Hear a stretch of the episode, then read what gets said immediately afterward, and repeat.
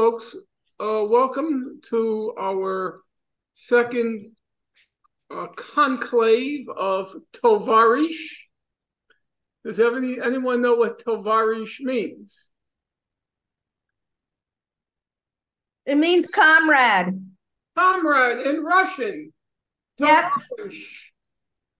Obviously, none Oh, of, I'm yeah. obviously none of you saw the Greta Garbo film Ninotchka Because, well, she was Mm. Tovarish. You don't remember that, Monica? Yes. I knew it, but I was muted. Oh, do I hear my favorite voice of all time? yeah, yeah. I, I don't know if you can see me though. I'm not sure. No, Deborah, and I want to see you. Deborah is my special, special, special, special, special friend. Yeah, but I can't. Um, I'm not sure how to. Uh, Deborah is not big on technology, but she does know her Shakespeare and she knows her T.S. Eliot. terrible at technology. I don't know. I mean, can We can everyone see you. Oh, you we can, can see Oh, you. that's good. That's good. That's good. All we see is your head and your bangs. We Oh, don't. oh, wait a second. If, if I is that better? That's it, Yeah. right. Yes. Deborah, listen, Uh. that did not require great technical know-how. Lowering your Yes, I know. I know. It's a bit. I know. Deborah was the general editor of my last book, and I have to, Trial by fire. I have to say she pulled me or she brought me over the finishing line, not just in the technical sense, but she was just an absolutely wonderful reader, and she's every author's dream editor. She just loved the book and loved to laugh. Yes, yes, yes. And when people would say, Norman, take that out. It's too vulgar. It's too gross. Deborah, I would say, Deborah, what do you think? And she'd say, I think it's funny. Yes, yeah, yeah, exactly. You know, the people who said there were too many footnotes, to me, it was like looking at the Niagara Falls and saying there's too much water. You know, I mean, it's true in a way, but it's such a stupid thing to say. That's why I love Deborah. Deborah. You see. I'm going to remember that the next time somebody says my books have too many footnotes. I'm going to say, and Niagara Falls has too much water. yes. Okay, so I hope we're going to have a engaged uh, group of people today.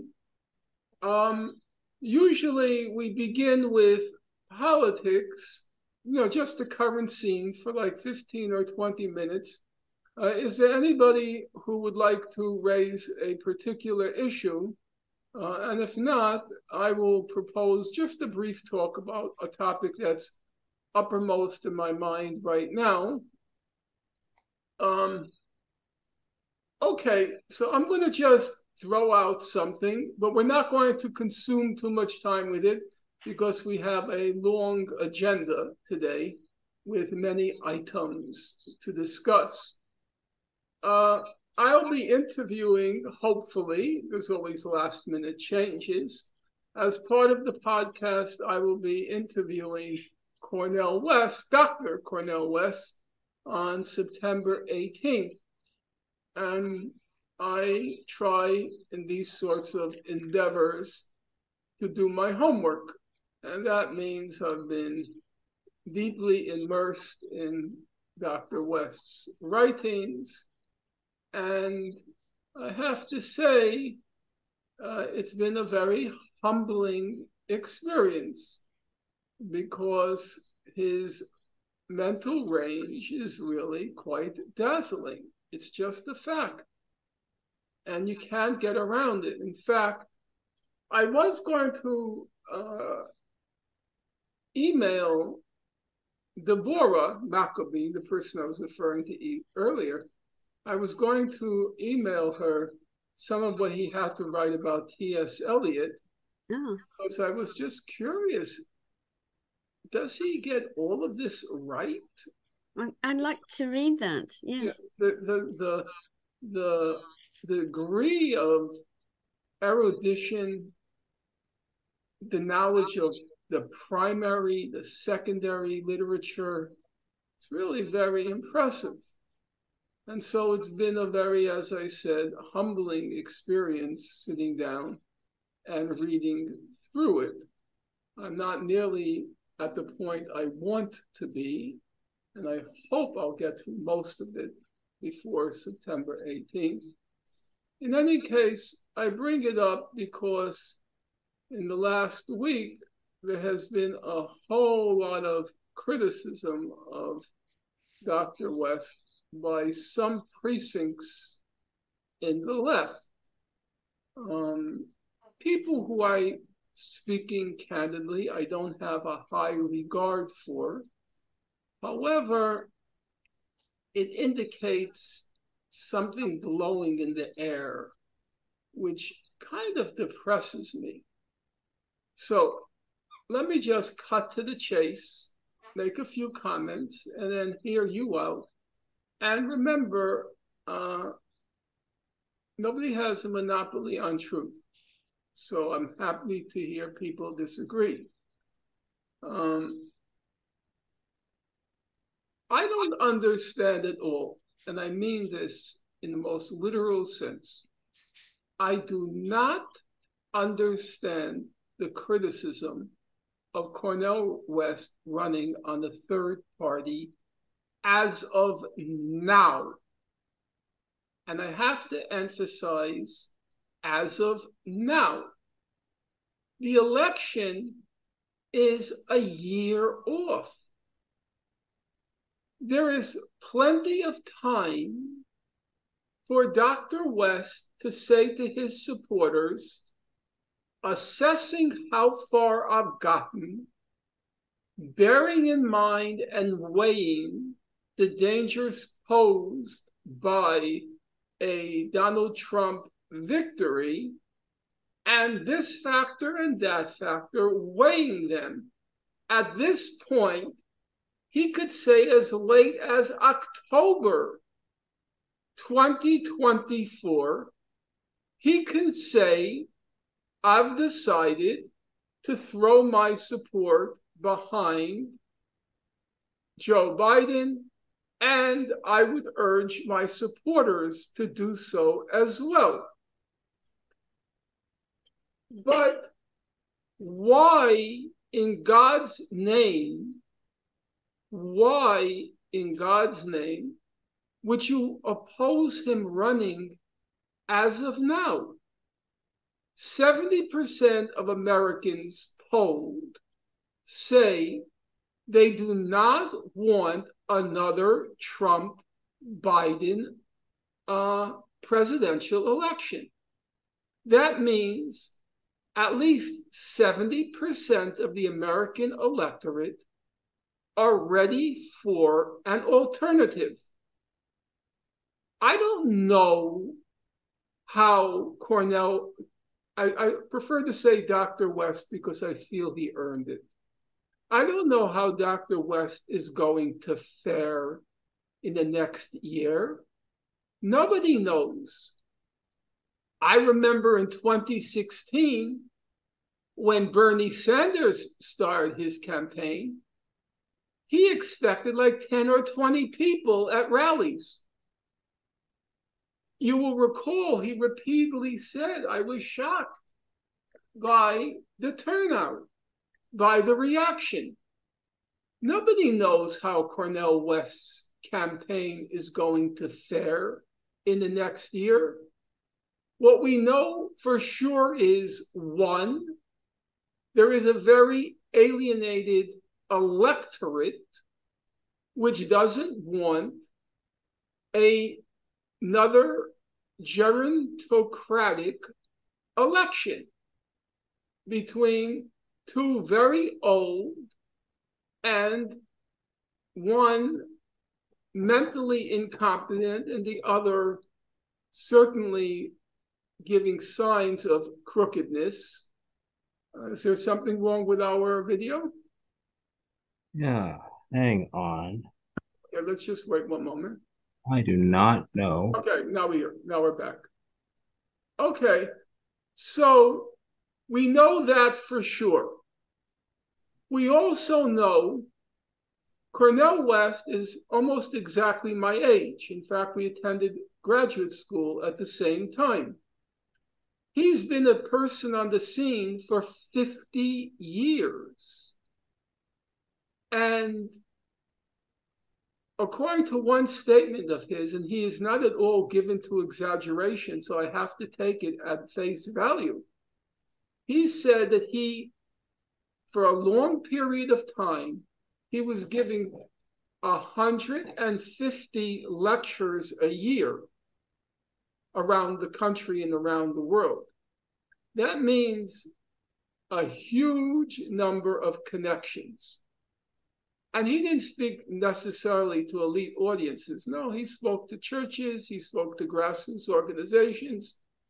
But that means he has the potential of quite rapidly creating what's called the ground operation, namely, uh, people prepared to work for him full time, overtime, as they did with Bernie.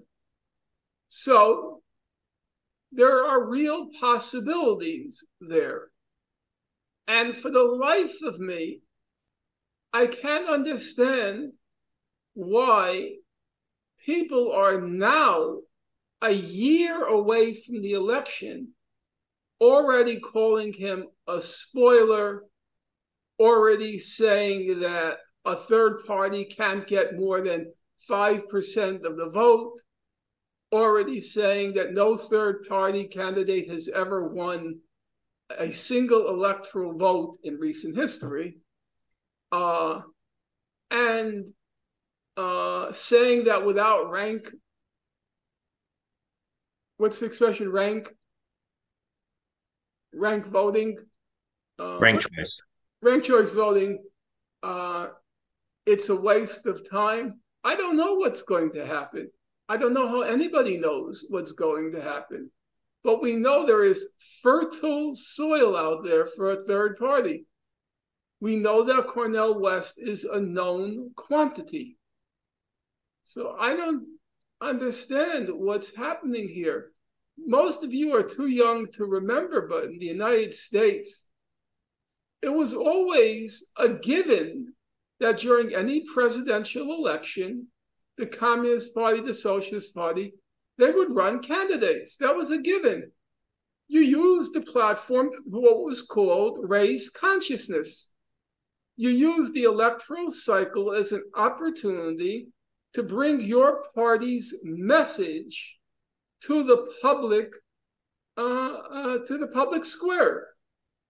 And the Communist Party always ran candidates and always quietly told their members, come election day, vote Democratic. That was the message. Come election day, vote Democratic. However, we use the uh, the platform availed us by the presidential election cycle to raise, quote unquote, consciousness. Maybe that's not the greatest expression, but that was the expression of the day to raise consciousness. And now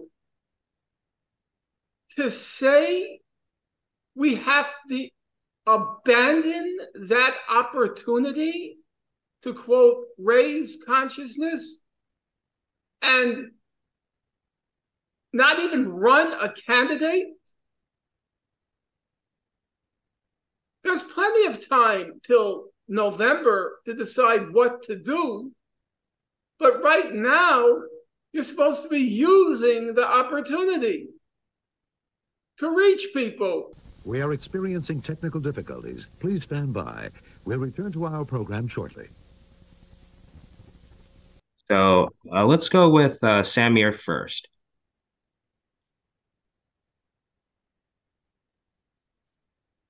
Hi, everyone. I hope you can hear me. Thanks, Dr. Finkelstein. So uh, the left I'm listening to is fully aligned with you. Uh, uh, the the non-left is criticizing uh, Dr. West's candidacy in my opinion, at least. like you. Uh, I don't see everything.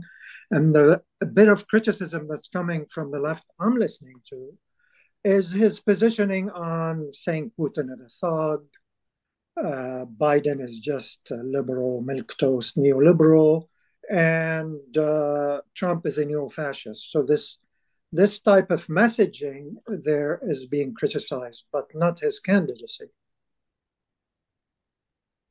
on the left. Now these days, of course, we don't know what's called left in the United States. Okay, let's hear from other people. Anyone else? We've got okay, Samir is right here. Andrew Mulhern has his hand up as well. Yeah, let's go with Samir. We went with Samir. That was just Oh, Samir. oh, my bad, my bad. Let's go with uh Andrew. Andrew Mulhern. Yeah, let's go with Andrew.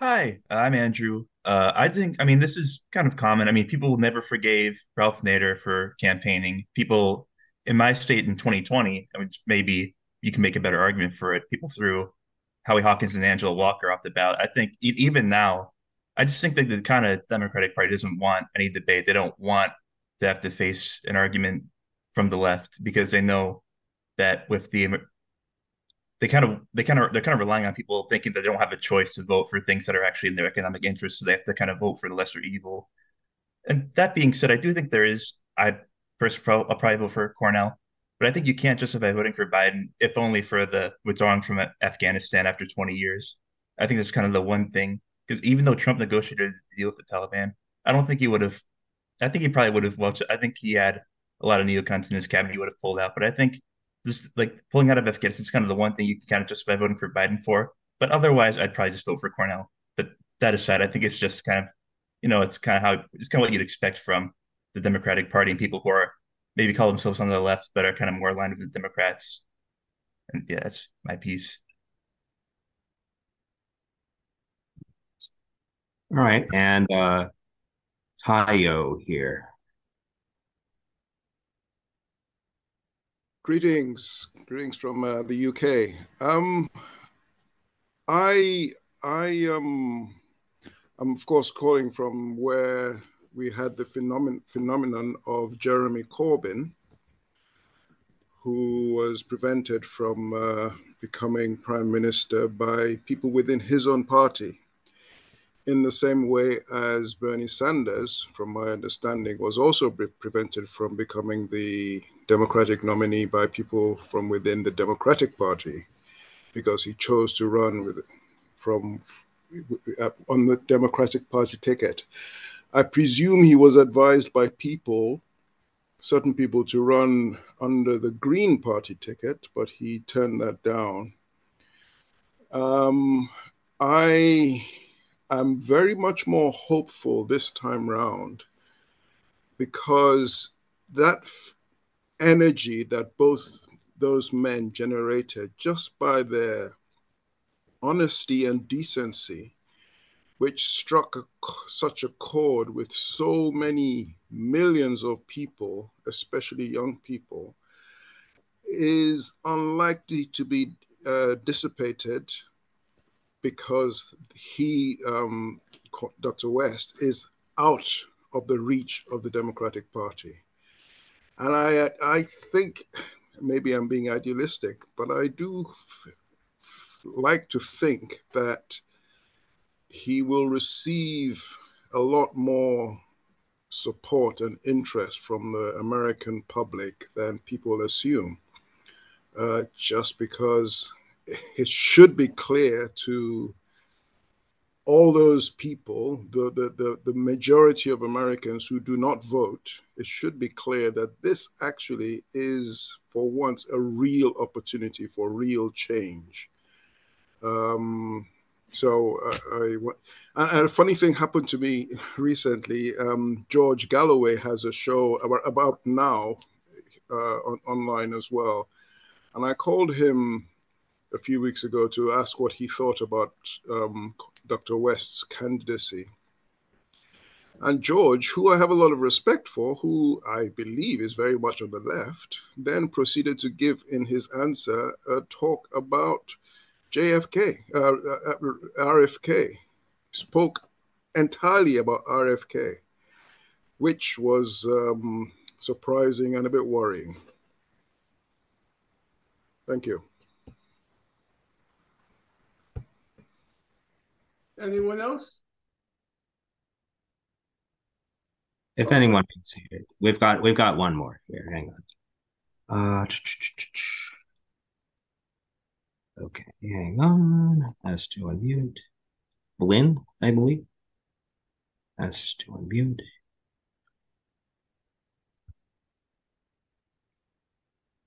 Can you unmute your uh Yeah, can yeah, you yeah. there Sorry about that. No, I just I just think it bears uh, pointing out just very briefly that you know I think it's in part a sign of fear, and and and just to acknowledge that they do have a historically weak candidate, and uh, it's fear on both sides. It's fear of the weak candidacy of the incumbent, and it's fear of a, a Trump. It's it's the it's the existential threat on the other side, um, and I think both of those are are motivating probably outsized overreactions. And you know the same thing with the, the RFK phenomenon. He's he's doing he's polling well.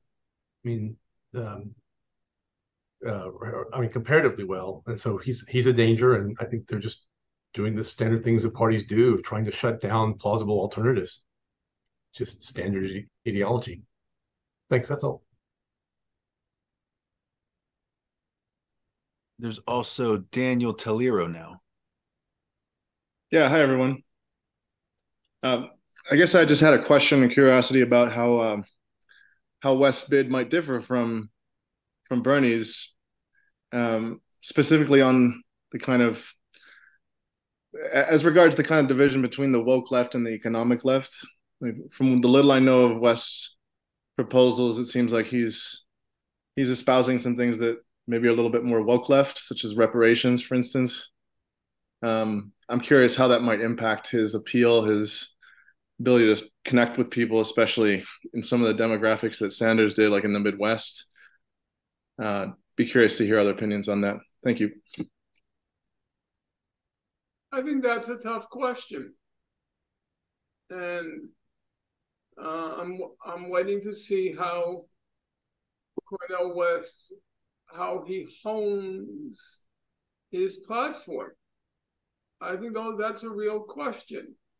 Uh, there are two issues: one, how he hones his platform, and two, how he presents himself to a public. And there, I think that Bernie Sanders was very successful. Uh, number one, the most famous slogan in modern political history is not liberty, equality, fraternity. Uh, for the left, the most famous slogan uh, is the Bolshevik slogan in 1917 peace, bread, and land. Uh, those three words encapsulated the strivings, the aspirations of the broad mass of Russian society. Peace, because of this interminable war, which was in which the Russians were Russian people, uh, Russian soldiers were being slaughtered, namely World War One.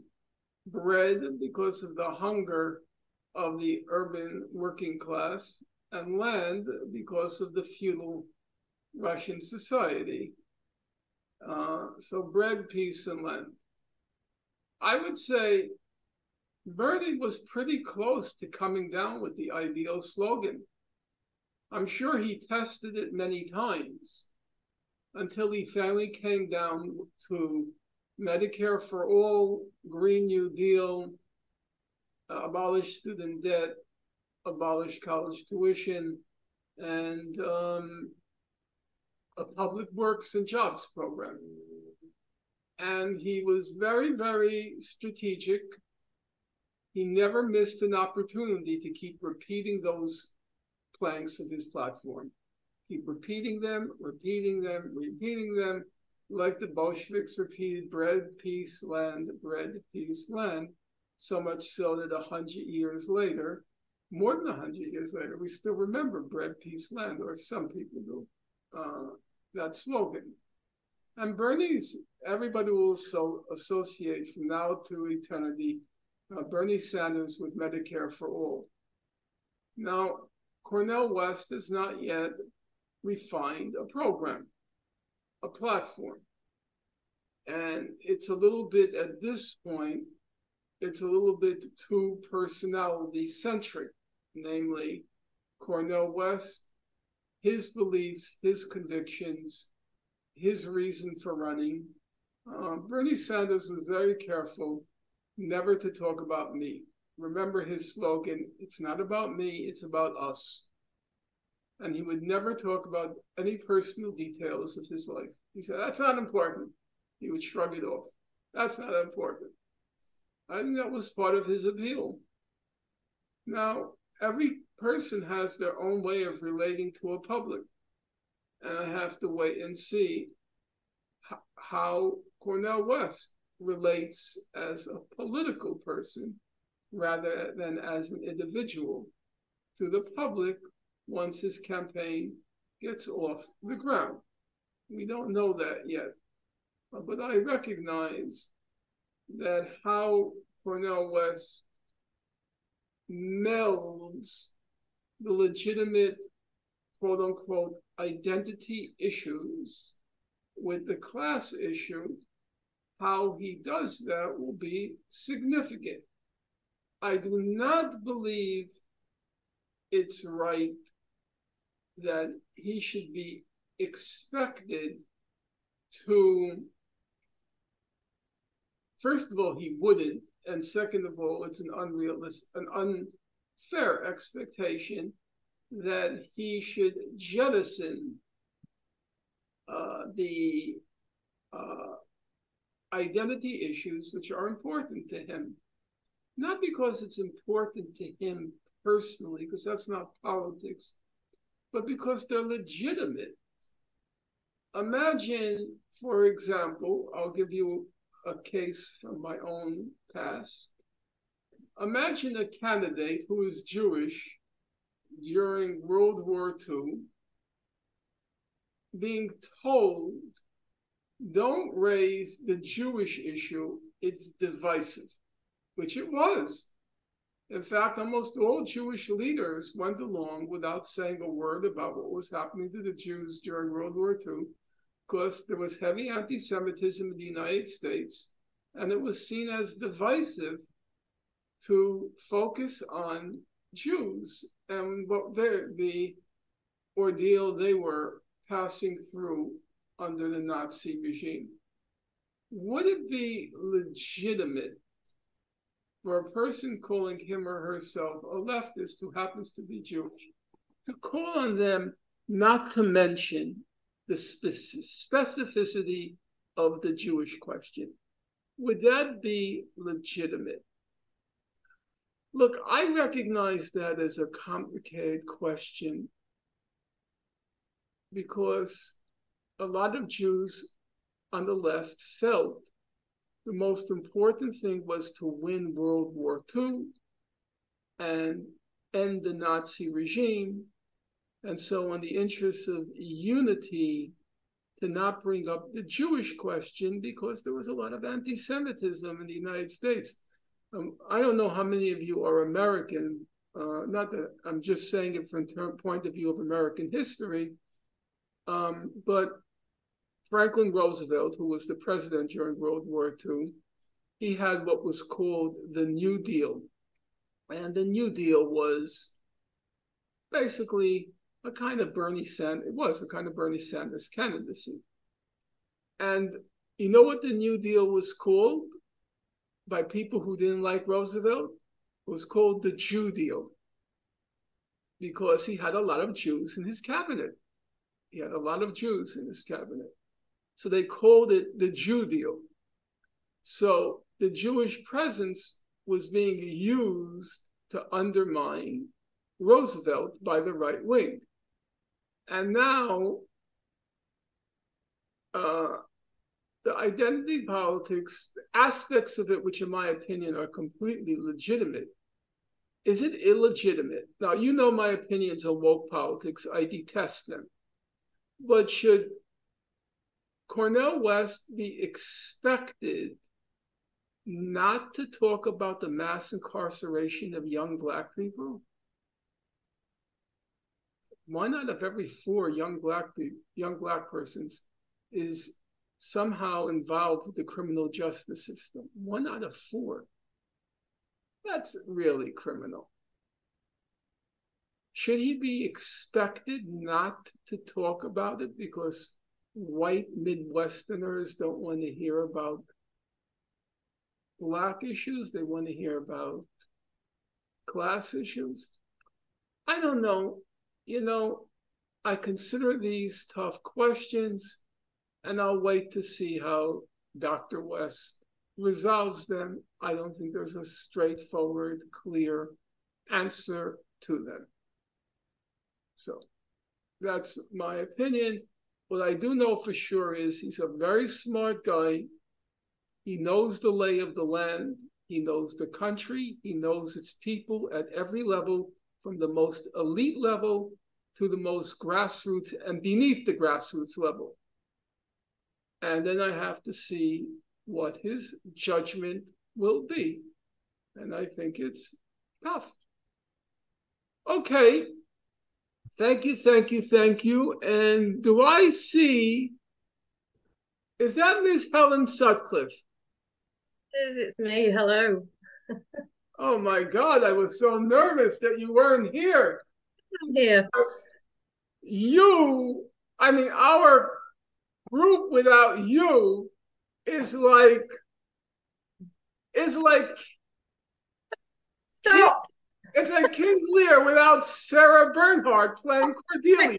Oh she was better as Hamlet, actually. She played Hamlet. She was the first woman to play Hamlet, apparently. Right, Deborah, did you know that? She probably knows more about it than me, I'm guessing. I guess I don't know very much. Oh, Deborah on Shakespeare is unbelievable. She knows a lot more than I do, I'm sure. okay, so let's begin now. Uh, can you give me the screen with everybody?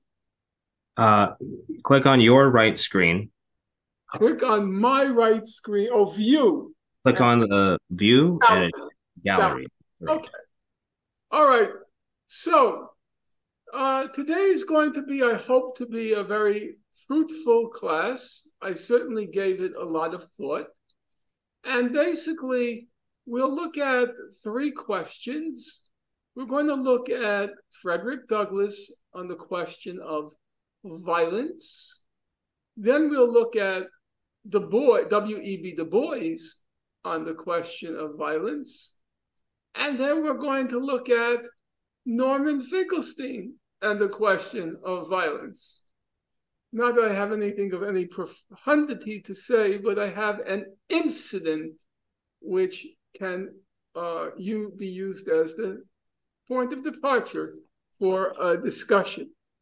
So let's get our reading assignment. And we're going to begin with Frederick Douglass, and he's going to describe what he calls the turning point in his life uh, as a slave. Uh, just a little background. I've read this many times, but my memory is not what it once was. So you'll forgive me if I make any small errors. Uh, this is this excerpt is from uh, Frederick Douglass's slave narrative, written after he won his freedom at age 20, and uh, his slave owner, one of his slave owners, as it were, rents out Douglass to a, another slave owner who's notorious for his capacity to break the will of stubborn slaves. And this slave owner is named Mr. Covey. And that's where we're going to begin. Now, I'm going to ask a favor, and I hope people will be amenable to the favor. And that is, we will start with Helen, but then uh, is there a option for a queue? Uh, my techies, Stephen, is there an option for a queue? If people raise their hands, I should be able to take keep moderate track. Okay, so we'll start with Helen because we're starting with Helen. And then I will ask other people to read. Uh, if you have a good voice, please be communistic about it and share it. If you're a selfish, capitalist, egotistical narcissist, you will keep your voice to yourself. If you are a communist, you will share it with others.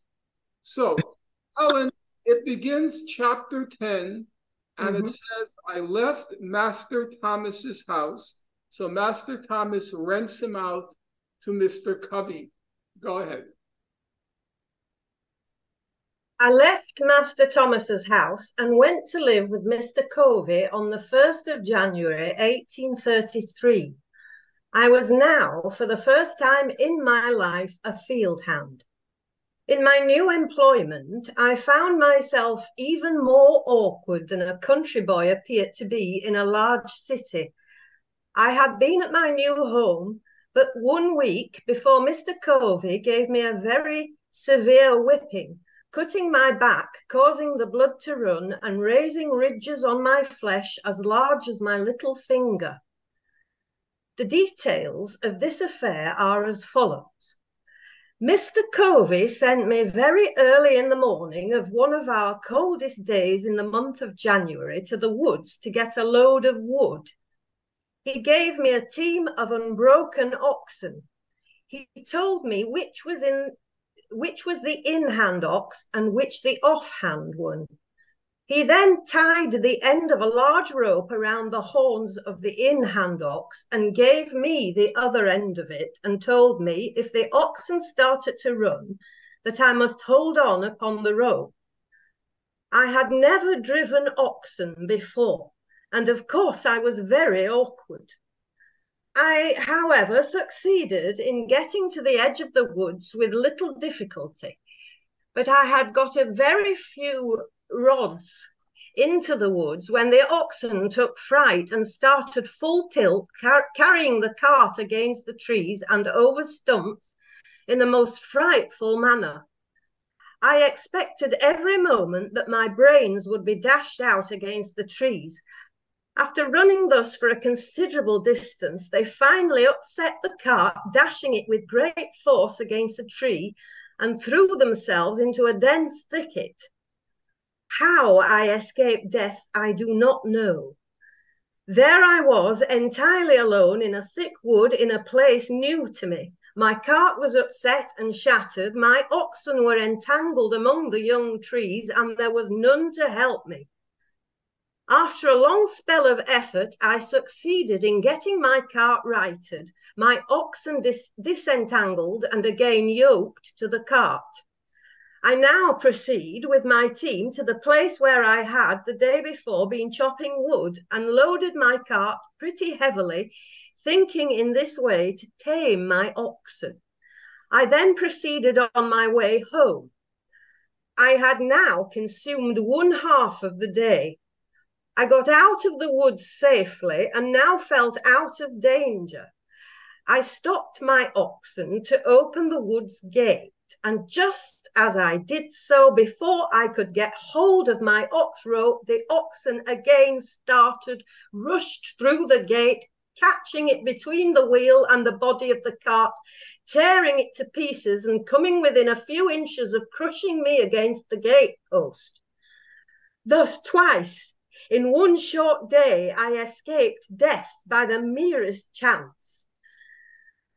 On my return, I told Mr. Covey what had happened and how it happened. He ordered me to return to the woods again immediately. I did so, and he followed on after me.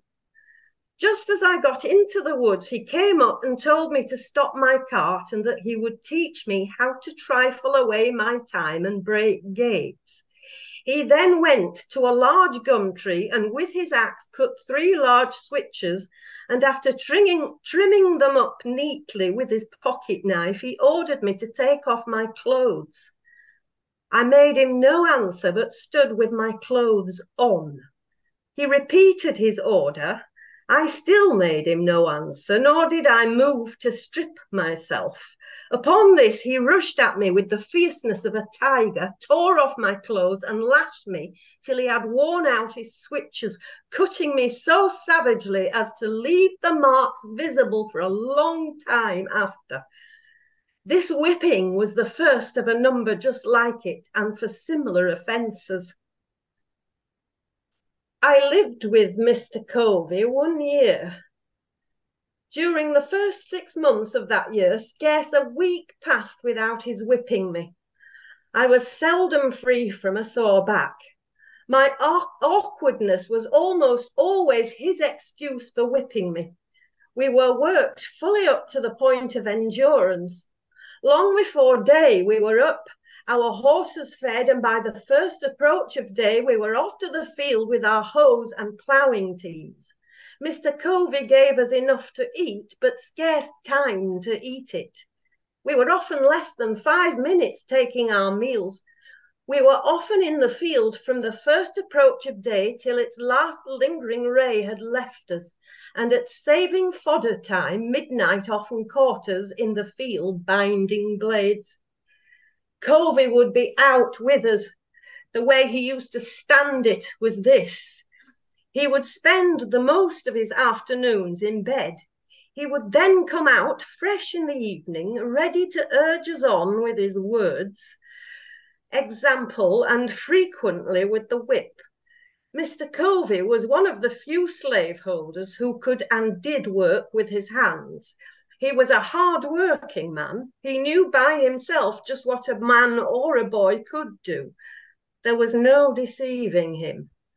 His work went on in his absence almost as well as in his presence, and had the faculty of making us feel that he was ever present with us.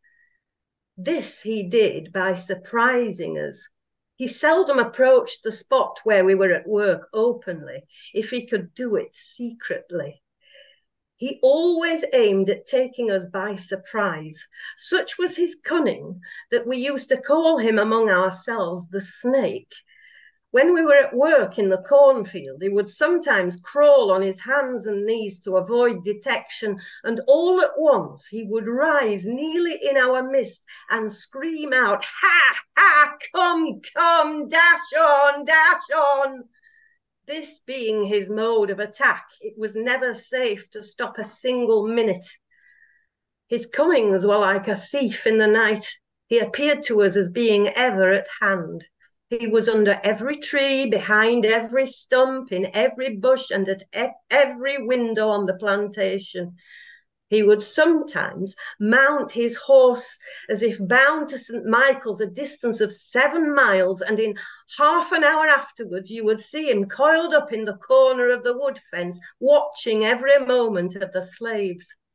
He would, for this purpose, leave his horse tied up in the woods. Again, he would sometimes walk up to us and give us orders as though we, he was upon the point of starting on a long journey, turn his back upon us and make as though he was going to the house to get ready. And before he would get halfway thither, he would turn short and crawl into a fenced corner or behind some tree and there watch us till the going down of the sun. Okay. Next, who would like to go next? Ms. Anthony is next. Miss Helen Sutcliffe, I'm nominating you for an Emmy. No. and, and an Oscar. and a um, I won't accept. And a Grammy. And a Grammy. I won't accept, I'm afraid. Next. Anthony, you should be okay. Mr. Covey's forte consisted in his power to deceive. His life was devoted to planning and perpetrating the grossest deceptions. Everything he possessed in the shape of learning or religion, he made conform to his disposition to deceive. He seemed to think himself equal to deceive the Almighty. He would make a short prayer in the morning and a long prayer at night. And strange as it may seem, few men would at times appear more devotional than he. The exercises of his family devotions were always commenced with singing, and as he was a very poor singer himself, the duty of raising the hymn generally came upon me. He would read the hymn and nod at me to commence. I would at times do so, at others I would not. My non-compliance would almost always produce much confusion. To show himself independent of me, he would start and stagger through with his hymn in the most discordant manner. In this state of mind, he prayed with more than ordinary spirit. Poor man, such was his disposition and success at deceiving. I do very believe that he sometimes deceived himself into the solemn belief that he was a sincere worshipper of God. And this too at a time when he may be said to have been guilty of compelling his woman slave to commit the sin of adultery. The facts in the case are these. Mr. Covey was a poor man. He was just commencing in life. He was only able to buy one slave, and shocking as is the fact, he bought her, as he said, for a breeder. This woman was named Caroline. Mr. Covey brought her from Mr. Thomas Lowe, about six miles from St. Michael's. She was a large, able-bodied woman, about twenty years old. She had already given birth to one child, which proved her to be just what he wanted.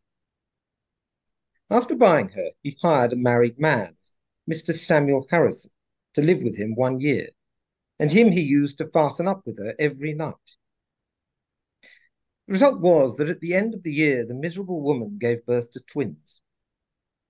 At this result, Mr. Covey seemed to be highly pleased, both with the man and the wretched woman. Such was his joy, and that of his wife, that nothing they could do for Caroline during her confinement was too good or too hard to be done. The children were regarded as quite an addition to his wealth. If at any one time of my life more than another, I was made to drink the bitterest dregs of slavery, that time was during the first six months of my stay with Mr. Covey. We worked in all weathers. It was never too hot or too cold. It could never rain, blow, hail, or snow too hard for us to work in the field. Work, work, Work was scarcely more the order of the day than of the night. The longest days were too short for him, and the shortest nights too long for him. I was somewhat unmanageable when I first went there, but a few months of this discipline tamed me. Mr. Covey succeeded in breaking me. I was broken in body, soul, and spirit. My natural elasticity was crushed. My intellect languished. The disposition to read departed. The cheerful spark that lingered about my eye died. The dark night of slavery closed in upon me, and behold, a man transformed into a brute. Sunday was my only leisure time. I spent this as a sort of beast-like, in a beast sort of beast-like stupor between sleep and wake under some large tree. Times I would rise up, a flash of energetic freedom would dart through my soul, accompanied with a faint beam of hope that flickered for a moment and then vanished. I sank down again, mourning over my wretched condition. I was sometimes prompted to take my life and that of Covey, but was prevented by a combination of hope and fear. My sufferings on this plantation seem now like a dream rather than a stern reality. Okay, we're going to, it's, the next passage is beautiful, but we're going to skip it. Just go to, uh, I have already intimated. It's like two more paragraphs. Um, can you can you look at your your email and your phone, please? Thanks. Uh, yeah. Are you talking to me? No, that is to me. Sorry. Um, so go to I have already intimated. Okay. I've already intimated that my condition was much worse during the first six months of my stay at Mr. Covey's than in the last six. The circumstances leading to the change in Mr. Covey's course toward me form an epoch in my humble history. You have seen how a man was made a slave. You shall see how a slave was made a man. On one of the hottest days of the month of August 1833, Bill Smith, William Hughes, a slave named Eli, and myself were engaged in fanning wheat. Hughes was clearing the fanned wheat from before the fan. Eli was turning, Smith was feeding, and I was carrying wheat to the fan. The work was simple, requiring strength rather than intellect. Yet, for one entirely unused to such work, it came very hard. About three o'clock of that day, I broke down. My strength failed me. I was seized with a violent aching of the head, attended with extreme dizziness. I trembled in every limb. Finding what was coming, I nerved myself up, feeling it would never do to stop work. I stood as long as I could stagger to the hopper with grain. When I could stand no longer, I fell, and felt as if held down by an immense weight. The fan, of course, stopped. Everyone had his own work to do, and no one could do the work of the other and have his own go at the same time. Okay, listen, what's your name? Anthony, Anthony and Helen, I see your show. We're absolutely incredible. Simple as that. Who wants to make another go at it? We have Teo Aluko. It starts with, with Mr. Covey was at the house. Uh, page 77, I see. Is it before or after that? The different version. Uh, anyone who's using uh, The downloaded version. yeah, the downloaded version. Okay. It's 73 on the downloaded version. 73. Uh, Mr. Covey, yes. right. Mr. Covey was at the house about 100 yards from the treading yard where we were fanning. On hearing the fan stop, he left immediately and came to the spot where we were. He hastily inquired what the matter was. Bill answered that I was sick and there was no one to bring wheat to the fan. I had by this time crawled away under the side of the post and rail fence by which the yard was enclosed, hoping to find relief by getting out of the sun. He then asked where I was. He was told by one of the hands. He came to this spot, and after looking at me for a while, he asked me what was the matter. I told him as well as I could, for I scarce had the strength to, to speak. He then gave me a savage kick on the side and told me to get up. I tried to do so, but fell back in the attempt. He gave me another kick, and again he told me to rise.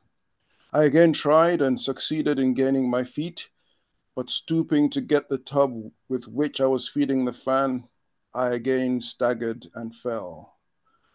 While down in this situation, Mr. Covey took up the hickory slat with which Hughes had been striking off the half bushel measure, and with it he gave me a heavy blow upon the head, making a large wound, and the blood ran fle- freely. And with this again told me to get up. I made no effort to comply, having now made up my mind to let him do his worst. In a short time after receiving this blow, my head grew better. Mr. Covey had now left me to my fate.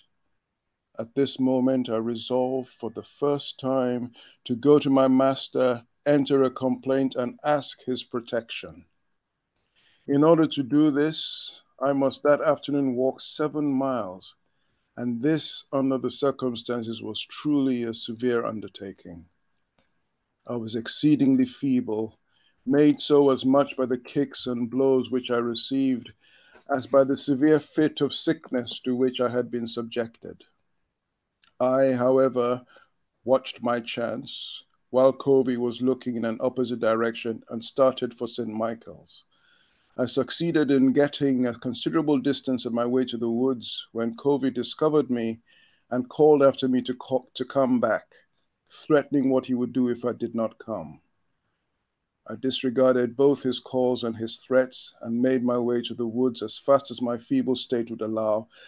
And thinking I might be overhauled by him if I kept the road, I walked through the woods, keeping far enough from the road to avoid detection and near enough to prevent losing my way. I had gone not I had not gone far before my little strength again failed me. I could not go I could go no further. I fell down and lay for a considerable time. The blood was yet oozing from the wound on my head. For a time I thought I should bleed to death, and think now that I should have done so, but that the blood so matted my hair as to stop the wound. After lying there about three quarters of an hour, I nerved myself up again and started on my way. Through bogs and briars, barefooted and bareheaded, tearing my feet sometimes at nearly every step. And after a journey of about seven miles, occupying some five hours to perform it, I arrived at Master's store. I then presented an appearance enough to affect any heart, any but the heart of a lion. Of iron, heart of iron. Heart of iron. From the crown of my head to my feet, I was covered with blood. My hair was all clotted with dust and blood. My shirt was stiff with blood. My legs and feet were torn in sundry places with briars and thorns, and were also covered with blood. I suppose I looked like a man who had escaped a, di- a den of wild beasts and barely escaped them. In this state, I appeared before my master, humbly entreating him to interpose his authority for my protection. I told him all the circumstances as well as I could, and it seemed as I spoke at times to affect him. He would then walk the floor and seek to justify Covey by saying he expected I deserved it. He asked me what I wanted. I told him to let him get to to let me get a new home that as I that as sure as I lived with Mr. Covey again, I should live with but to die with him. That Covey would surely kill me. He was in a fair way for it. Master Thomas ridiculed the idea that there was any danger of Mr. Covey's killing me and said that he knew Mr. Covey, that he was a good man, and that he could not think of taking me away, taking me from him. That, should he do so, he would lose the whole year's wages, that I belonged to Mr. Covey for one year, and that I must go back to him, come what might, and that I must not trouble him with any more stories, or that he might himself get hold of me. After threatening me thus, he gave me a very large dose of salts, telling me that I might remain in St. Michael's that night, it being quite late, but that I must be off back to Mr. Covey's earlier, early in the morning, and that if I did not, he would get hold of me, which meant that he would whip me. I remained all night, and according to his orders, I started off to Covey's in the morning, Saturday morning, wearied in body and broken in spirit. I got no supper that night or breakfast that morning. I reached Covey's about nine o'clock, and just as I was getting over the fence that divided Mr. Kemp's fields from ours, out ran Covey with his cowskin to give me another whipping. Before he reached me, I succeeded in getting into the to the cornfield. And as the corn was very high, it, it had afforded me the means of hiding. He seemed very angry and searched for me a long time. My behavior was altogether unaccountable. He finally gave up the chase, thinking, I suppose, that I must come home for something to eat. He would give himself no further trouble in looking for me.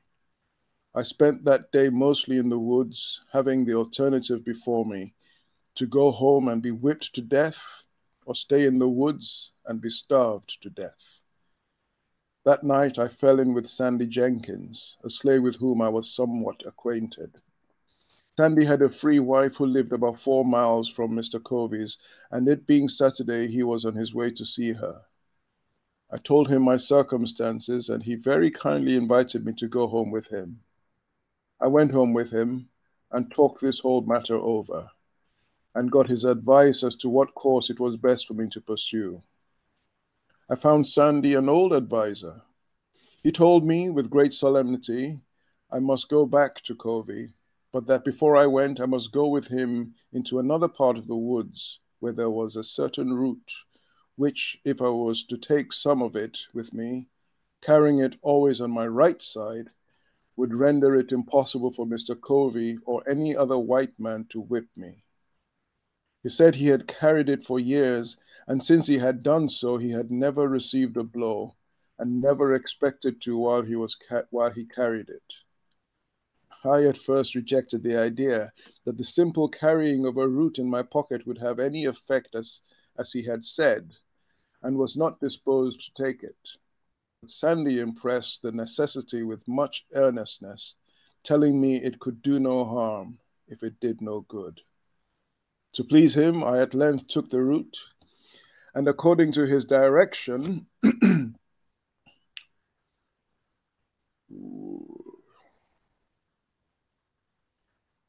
sorry, just carry for years.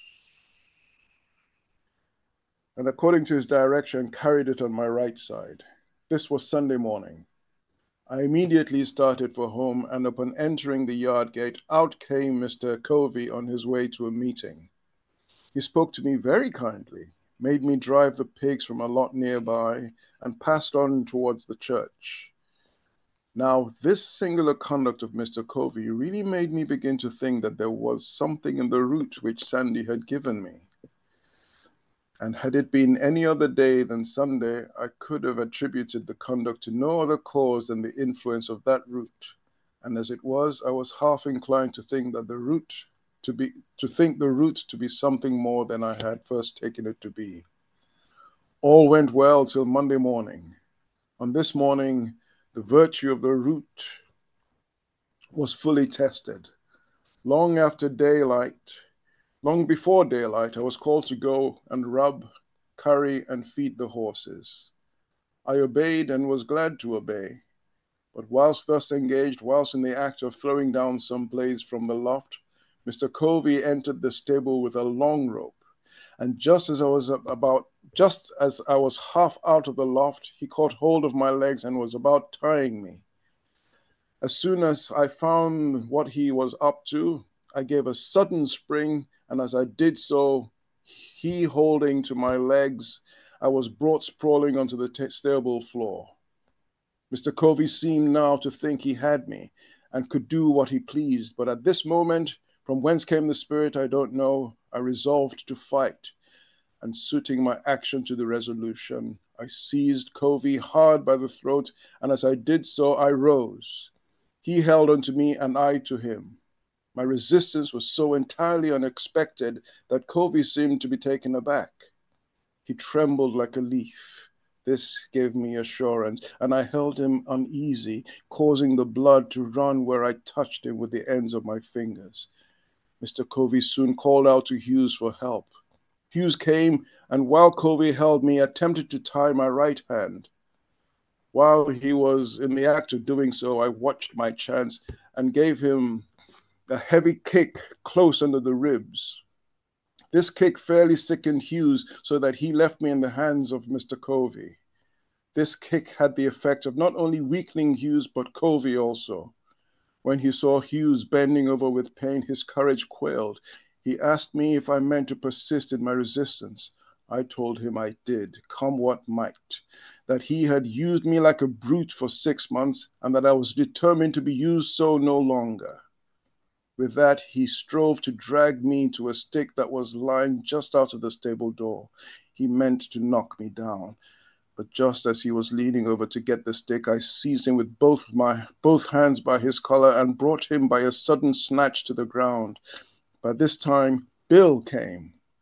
Covey called upon him for assistance. Bill wanted to know what he could do. Covey said, Take hold of him, take hold of him. Bill said his masters hired him out to work and not to help to whip me. So he, he, he left Covey and myself to fight our own battle out. We were at it for nearly two hours. Covey at length let me go, puffing and blowing at a great rate, saying that if I had not resisted, he would, have, he would not have whipped me half so much.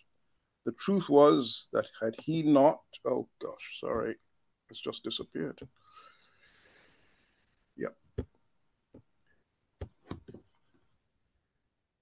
Truth was, had he not whipped me at all, I considered him as getting entirely the worst end of the bargain, for he had drawn no blood from me, but I had from him. The whole six months afterwards that I spent with Mr. Covey, he never laid the weight of his finger upon me in anger. He would occasionally say he didn't want to get hold of me again. No, thought I, you need not, for you will not, you will come off worse than you did before. Keep going. This battle with Mr. Covey was the turning point of my career as a slave. It rekindled the few expiring embers of freedom and revived within me a sense of my own manhood. It recalled the departed self confidence and inspired me again with the determination to be free. The gratification afforded by the triumph was a full compensation for whatever else might follow, even death itself. He only can understand the deep satisfaction which I experienced, who has himself repelled by force the bloody arm of slavery. I felt as I never felt before. It was a glorious resurrection from the tomb of slavery to the heaven of freedom. My long crushed spirit rose, cowardice departed, bold defiance took its place, and now I resolved, and I now resolved that, however long I might remain a slave in form, the day had passed forever when I could be a slave in fact. Oh. I did not hesitate to, to let it be known of me that the white man who expected to succeed in whipping must also succeed in killing me. From this time, I was never again what might be called fairly, fairly whipped, though I remained a slave four years afterwards. I had several fights, but was never whipped. It was for a long time a matter of surprise to me why Mr. Covey did not immediately have me taken by the constable to the whipping post, and there regularly whipped for the crime of raising my hands against a white man in defense of myself. And the only explanation I can now think of does not entirely satisfy me, but such as it is, I will give it. Mr. Covey enjoyed the most unbounded reputation for being a first rate overseer and Negro breaker. It was of considerable importance to him. That reputation was at stake. And had he sent me, a boy of about 16 years old, to the public whipping post, his reputation would have been lost. So, to save his reputation, he suffered me to go unpunished. Okay. Well, between the three of you, I think I've discovered an acting troupe. This is quite exciting. I think next week we're going to do Waiting for Godot. that was pretty. You know, it's the if you don't mind me saying Godot, it's the freaking Brits. We just know how to talk better. It's just true. I mean, we have to accept facts. There's something about British English. Well, it's uh, Nigerian British English. Whatever. that just proves my point more, whatever my point is. well, that is, we're going to call that the foundational text from which we're going to uh, build as we proceed. The first and most obvious question is Did he have to commit an act of violence in order to liberate himself. That clearly is what he's conveying here. Uh, you'll forgive me for going back, but now I'll play the teacher's role and just look at one paragraph. The paragraph that be- begins This battle with Mr. Covey was the turning point in my career as a slave. It rekindled the few expiring embers of freedom and revived within me a sense of my own manhood. It recalled the departed self confidence and inspired me again with a, term, a determination to be free. The gratification afforded by the triumph was a full compensation for whatever else might follow, even death itself. He only can exp- understand the deep satisfaction which I experienced who has himself repelled by force the bloody arm of slavery. I felt as I never felt before. It was a glorious resurrection from the tomb of slavery to the heaven of freedom. I won't continue because we've just read it, but obviously, this particular passage places Douglass in a certain camp. Ideological camp, political camp, the Malcolm X camp versus the Martin Luther King camp, that there's a certain dignity to be had, a certain personal dignity and integrity to be had from having violently inflicted violence on his oppressor. And the question, obviously, in my opinion, obviously is was violence, not that I'm saying anything positive or negative about violence, I'm not a pacifist, I don't pretend to be, just asking a question. Was the only way available to Douglass for restoring his personal dignity, for emancipating his mind. Was violence the only option? Because if it was the only option, there are a few conclusions one draws. One, given the physical capacities of men versus women, it's not an option easily available to a woman to have done to Covey what Douglass did. Secondly, it's not an option available to most men because, as Douglass says, it was only by some weird fluke that he managed to live. Otherwise, he would have been at that whipping post every day until probably he expired. So Douglass says it's only a fluke that I managed to get away with it. So it's not really so Douglass's emancipatory act is barely available to anybody by Douglass's own reckoning. So where does that leave everybody else? That they don't they can't experience the realization, the gratification that he was able to experience. He would nobody else or barely anybody else could experience that glorious resurrection from the tomb of slavery to the heaven of freedom. Well, what do you think? I want to just ask one other question.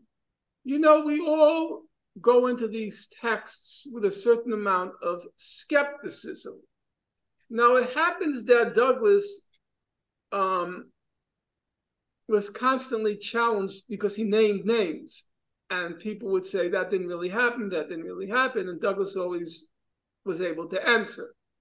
There was one line that caused a certain skepticism in me, and I would like to hear from you your response. He says, quote, we were at it for nearly two hours. I can't imagine them fighting for two hours. Is that wrong of me to be skeptical about that? But otherwise, how do you react to the passage that his passing from a state of mental slavery to spiritual emancipation had to, had to be via this fight where he discovers his manhood. How do you react to that? Looks like we got Gavin um, had his hand up first, I believe. Mhm. and then Andrew. Hello, am I good? Yes. Oh yeah, thank I think yeah, it's a great passage. The question to me, I guess, is it sounds a lot like um I guess the question is of individual violence versus organized group violence. So in this example, it's Douglass talking about his own individual act of violence, which was useful to him to assert himself and achieve dignity.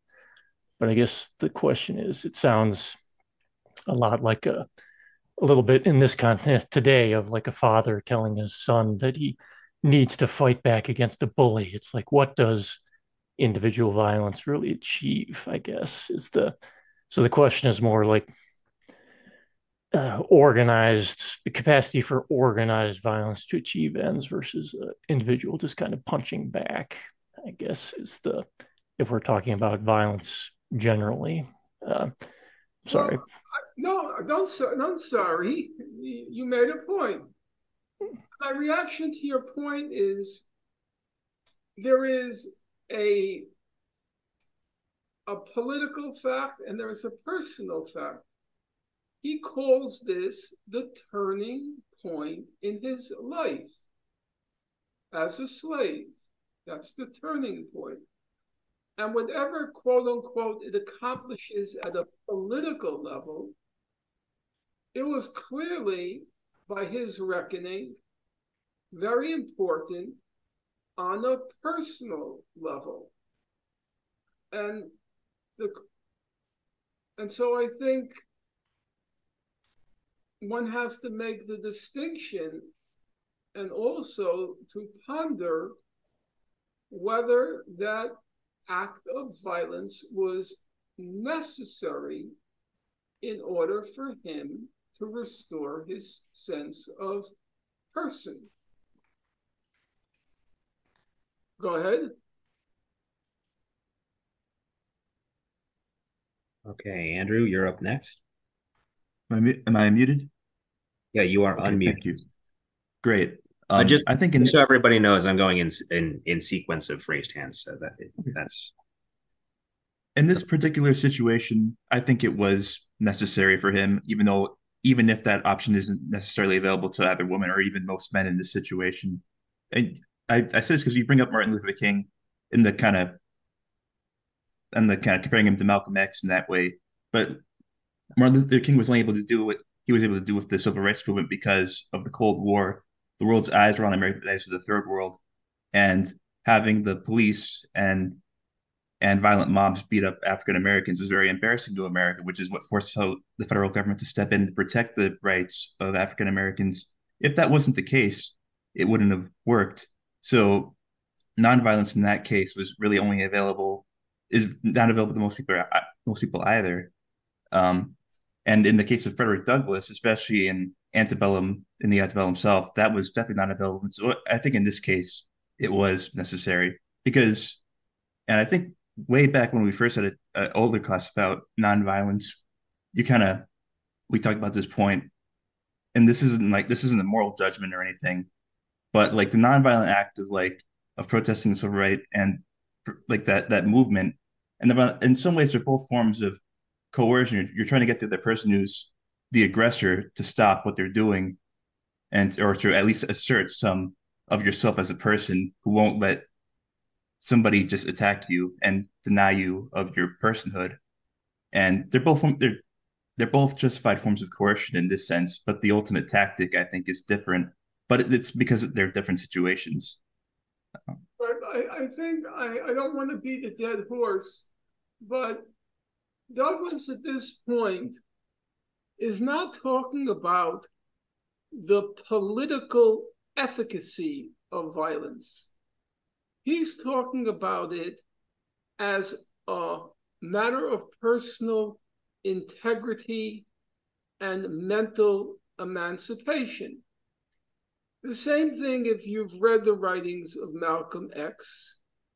A lot of his criticism of nonviolence was his view that it was morally degrading and demeaning to allow yourself to be beaten and pummeled by another. He wasn't necessarily saying it's more politically effective to hit back. He was making a moral judgment, and that any, and you'll excuse me, the sexist uh, connotation, that no real man, and that's the way they viewed it back then. When I say back then, I mean Malcolm X's era. No real man would let himself be beaten without attempting to fight back. And Douglass has this line um, I did not hesitate to let it be known of me that the white man who expected to succeed in whipping must also succeed in killing me. That he had established that you are not going to hit me without a price to be exacted. Uh, anyone else? I'm like, I'm not trying to be, you know, woke here, but I would like to hear how some women react to this because it's clearly not an option available to your, so to speak, average woman for purely physical reasons. So Yeah. how how do you react to the claim that the only way to emancipate yourself is through some act of physical retaliation? The next hand is a woman with Yeah. the number for a name, uh, two seven four five three seven. My name is Bonnie. No, you're Vanessa Redgrave. Don't kid me. Don't give me. You're Vanessa Redgrave. I don't, I, I couldn't hear that. I said you're Vanessa Redgrave. It's obvious. Oh, well, um, I, I'm not used to speaking up, but um, I just had an idea that I'm willing to say, uh, not knowing whether it's a correct reading of what you're asking for.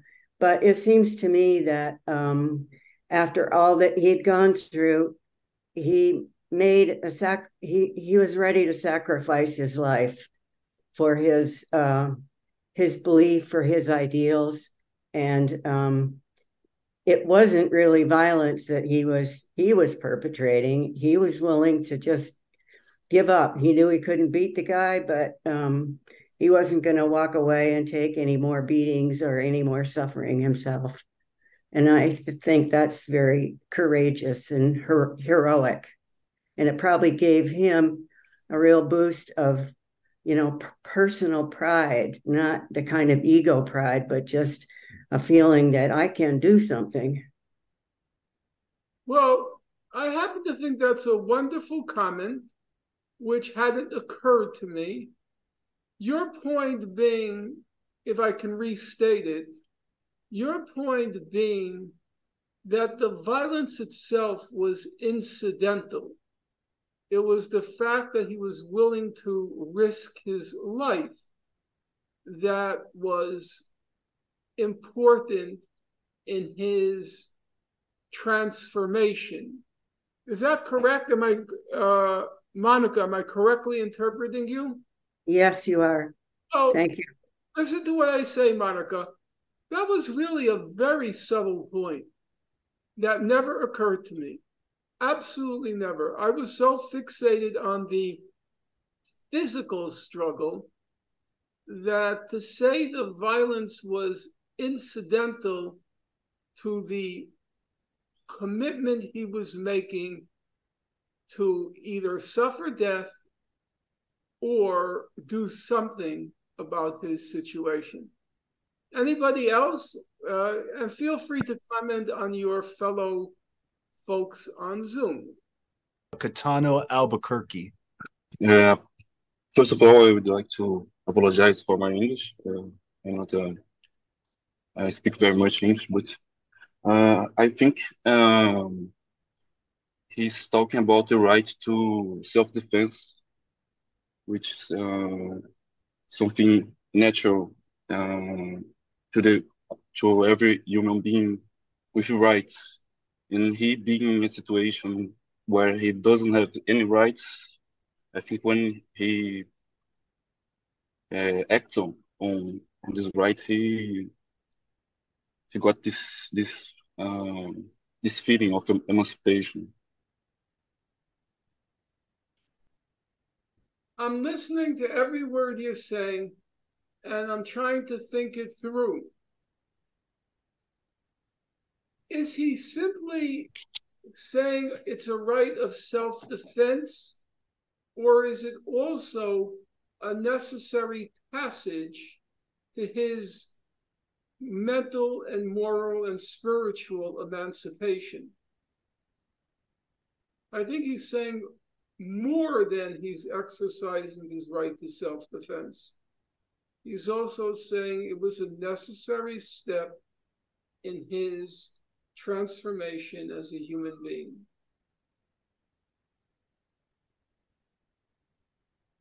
Okay, well, just take a pause. Is there? Oh, look, there are other people. So, uh, Nate, calling the others. The next person that had his hand up was Tayo Aluko. Thank you. Um, the way he described it, the violence was not premeditated, um, but and was and was natural, given given everything that had happened. Um, and not only, to my mind, did it sort of give him this mental emancipation and their realization that this white man was really just a man, no better and obviously no stronger than he was.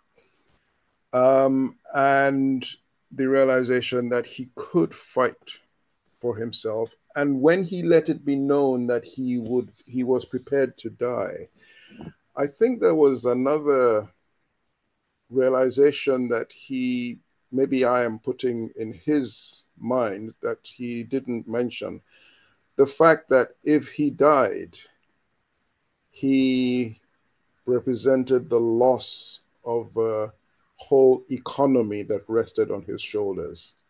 He was he, he as a, a, a unit of production was lost forever, and that as much as the loss of of the overseer's reputation was as important to him being left alone uh, thereafter. And I would suggest that that kind of realization that direct action, be it physical violence or any other kind of action, um, labor action, where you know that you are causing your employer or your owner economic hardship, that in itself gives one strength, or the employer uh, gives them uh, uh, makes them fearful. So um, I don't recall that uh, in his time. I mean, he uh, Douglass himself called, uh, encouraged mass uprisings, uh, but his disciple Paul Robeson certainly did so. In that the power of people acting together is is almost insurmountable. And I would also argue that that is the one thing that women, being less physically strong, uh, have at their disposal too. The the the act of working together, which they seem to do more readily than men do. I want to hear out a few more people because otherwise we'll move on too quickly. So let's hear from a few others. Hello, Monica. Hang Uh, on. there you- Yeah, unmute her. Hang on one second. See if you can unmute yourself. You should be able to unmute yourself now. I, Yes. yes, now we can hear you. Hello. Well, there is the small matter of the root. Maybe if women had that root, maybe they would have mastered the same courage. I just, I never I, I never understood why he told the story of that root, but you think And root root is italicized. I know. and, and you think Well, that- that's a there is a certain element of magic. You you needn't. He goes to his friend, and his friend says, "I can't really help you, but I can give you a talisman or a fetish, Mhm. and this will help you." Um, that's a, a bit curious, I think. It is Uh, nevertheless, it's he. It's well, it's a bit difficult to understand how he masters all this strength. He's he's been beaten to practically an inch of his de- of his life, and he masters all this strength. Not that I'm disputing what he's saying. It is absolutely, I think, it is a fact that he did indeed physically rise against his enslaver. Uh, but I think there is a certain amount of literature involved here too. And that makes the argument all the more powerful to my mind. I believe very much in literature. Um, so, yes, I think that the only option that was open to him for intellectual emancipation and for his recon- for his conquering his dignity because it's not even a question of reconquering because he's born into slavery so the only option that was open to him was to strike back as as simple as that and of course it raises other questions about armed struggle because this is the first instance as it were of armed struggle. Now, in some cases, armed, struggle is absolutely justified and it and it uh, conquers.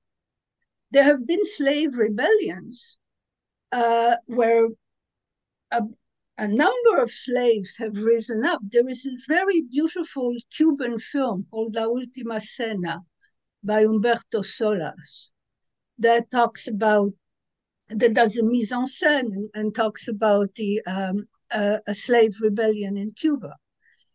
Um, in other cases, as um,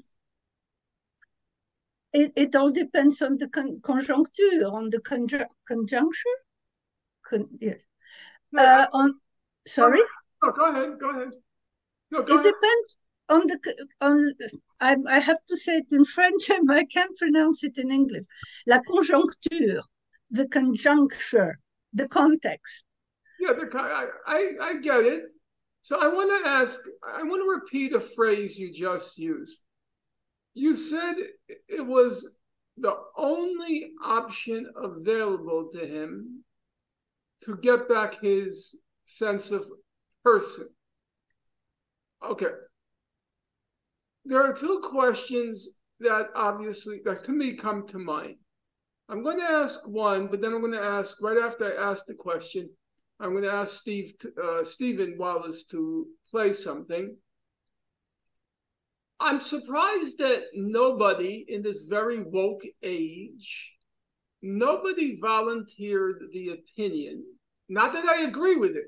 I'm just saying I'm surprised that nobody volunteered the opinion that this was a kind of macho posturing by No. Douglass, and that it's um, it's so to speak outdated and obsolete. This notion that you can only regain your manhood by beating up and physically afflicting your foe.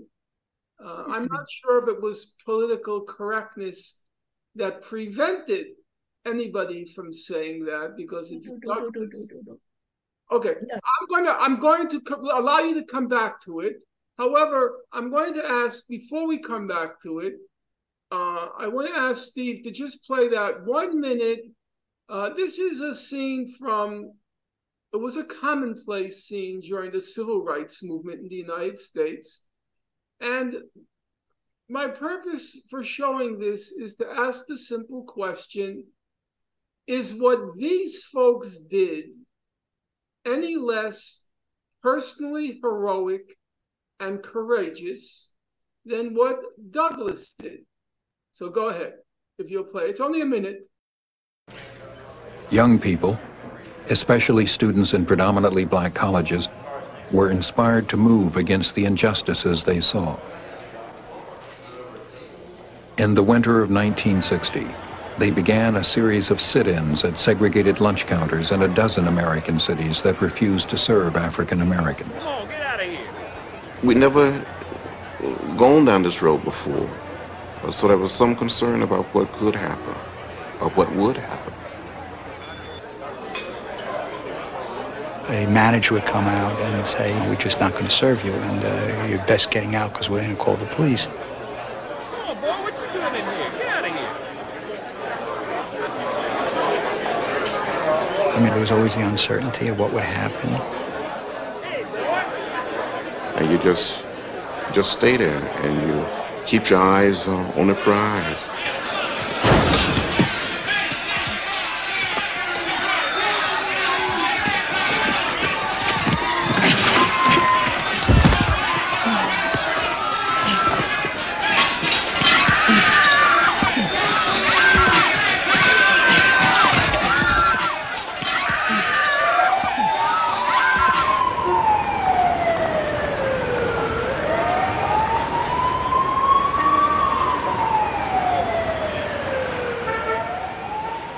You, feel the pain, but you, you don't become bitter.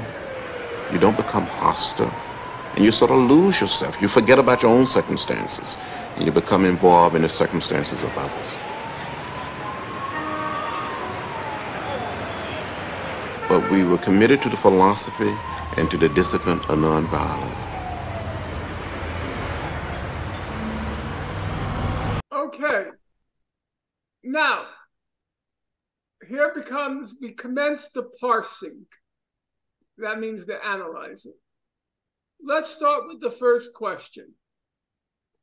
What do you think Douglass, Frederick Douglass, would have thought of what they did? You have now read a large passage from Douglass which conveys a philosophy of life.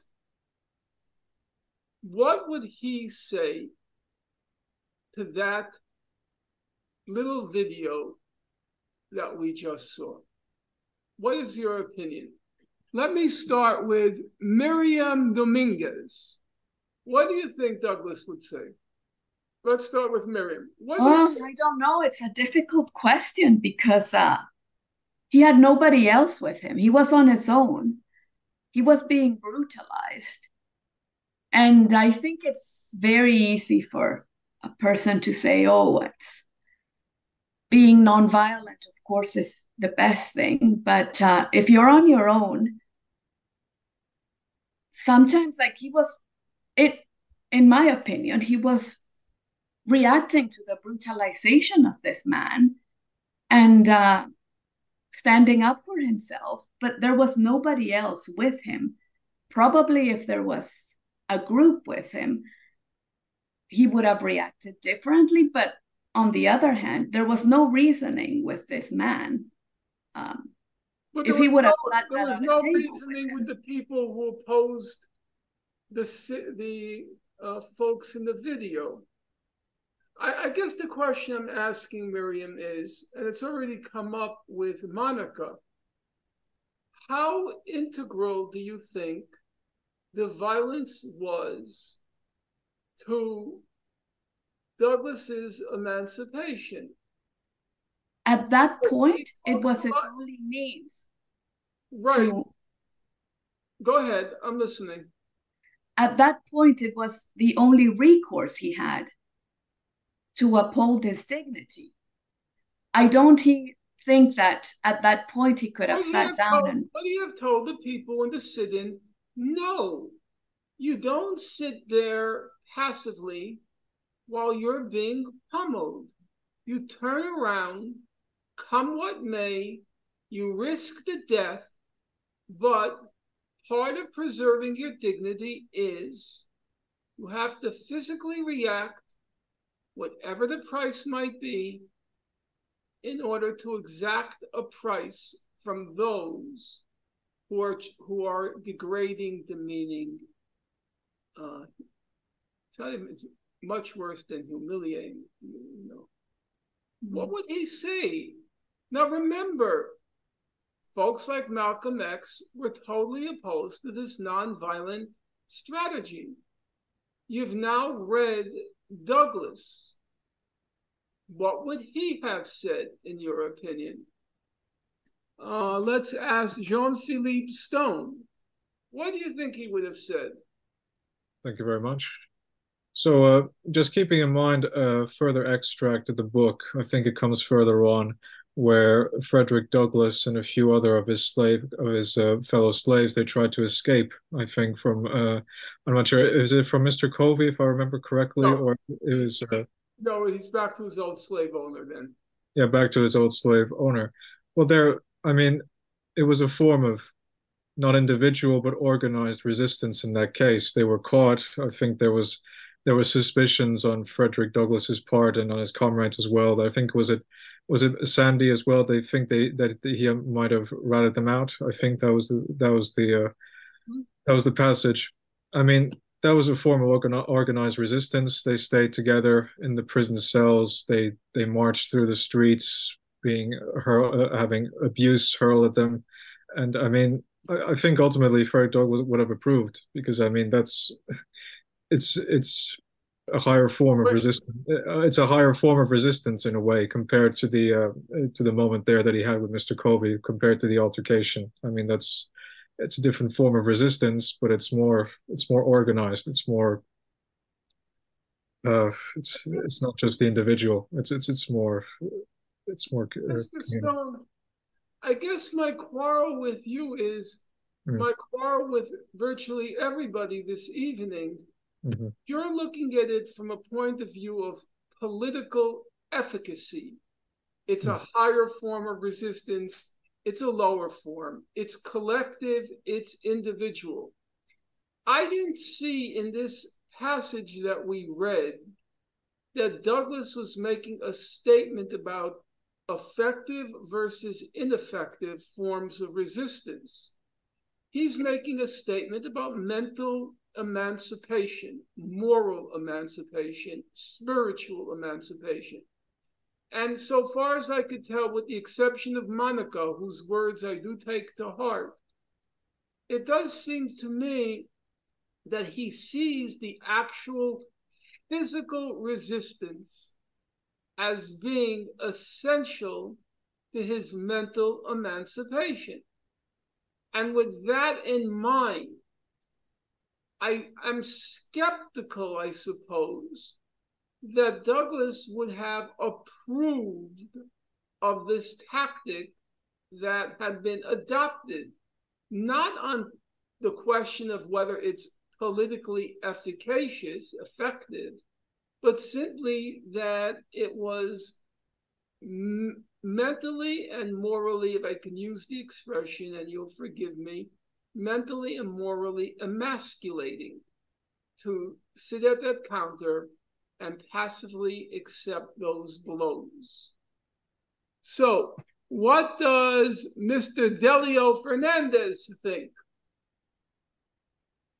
Good evening. Uh, uh, well, when I was reading through the the, the passage and uh, following along, I I felt the of the savageness of the of of whipping a fellow human, and I asked, or not that I asked, I I say where where does that come from? Uh, that savageness of one human uh, towards another, the brutality. Um, I know in Christianity you turn the other cheek, uh, but you had the Inquisition, and under with the Protestants, uh, if I'm I, am probably mistaken, but maybe not. Uh, uh, a lot of the the the Nazis were were were uh, I don't know if they were Protestants or or or uh, yeah they they were Protestants I believe. So that's what that's what what I was thinking uh where where does this brutality come from? What's the root of this? And I believe uh, uh, Douglass had every right, or not that he had every right, but it it's just natural uh, for any human for their dignity to to uh, naturally and spontaneously uh, uh, uh, uh, defend and uh, yourself in, in a situation of this like this and uh, i i'm Were surprised that For uh, the people sitting in at that counter in the video that we were just we just watched, were they lacking in personal dignity? Uh were they lacking in self-dignity i uh, well i'd have to be placed in the situation but just looking at it i've seen that video before and and and looking at it it it does uh it does uh get my heart beating But do uh you feel that they l- lacked a certain personal dignity? So Heel Patel, what do you think? no no they, they they they didn't lack dignity no but i don't believe uh one should be pl- you should place yourself in that situation without uh thinking of reacting uh, to it in another form Let me move on. So here, what do you think? Were they lacking in what do you think Douglass would have thought? What would be his judgment? I think he would have been proud. He would have seen a lot of himself in those people. Um, I agree with the earlier comment. I mean, I actually, well, I do think the the the physical act of what he did was wrapped into what happened. I, I don't think I can separate it from that, but I mean, I'm reading, you know, late lower on. I mean, it said, uh, you know, a bold defiance took its place. You know, cowardice departed. A bold defiance took its place. You know, yeah. I might remain a slave in form, but the day had passed forever when I could be a slave in fact. And I think what happened is like fear. Yeah, I think it just disappeared in him. Um, and I think that's also true of many of the nonviolent um, activists during the civil rights movement. Uh, and in fact, it's not like Douglass, you know, beat this Mr. Covey to death or something. He he resisted him to the ex he physically resisted him to the extent that was required to keep his own body safe. Um, so I don't I I it's I I find this conversation fascinating because this is I, I didn't read this passage as him uh being in favor of violence, you know, promoting it that way. I I just think there was something like he just I think somehow the fear that comes along with being a slave somehow just evaporated him. And in, and, when that happened, like some like a, a an, an in some some internal like light or freedom just expressed itself. You know, Um, one of the wonderful things about teaching, and I mean this, I'm not a BSer. One of the wonderful things about teaching is how much you learn from listening to people. Um, Mr. Patel has now added another element to the mix. He said it wasn't so much the violence that was emancipatory for Douglass, it was the loss of fear that he no longer he no longer felt afraid. And in that sense, if you put the accent, that's one of Cornel West's favorite words, if you put the accent not on the violence part, but on the emancipation from fear, then you can easily imagine if that's how you see it, you could easily imagine Douglass approving of what the folks did in the sit in because they too said they were willing to lose their life in this struggle and they had overcome their fear.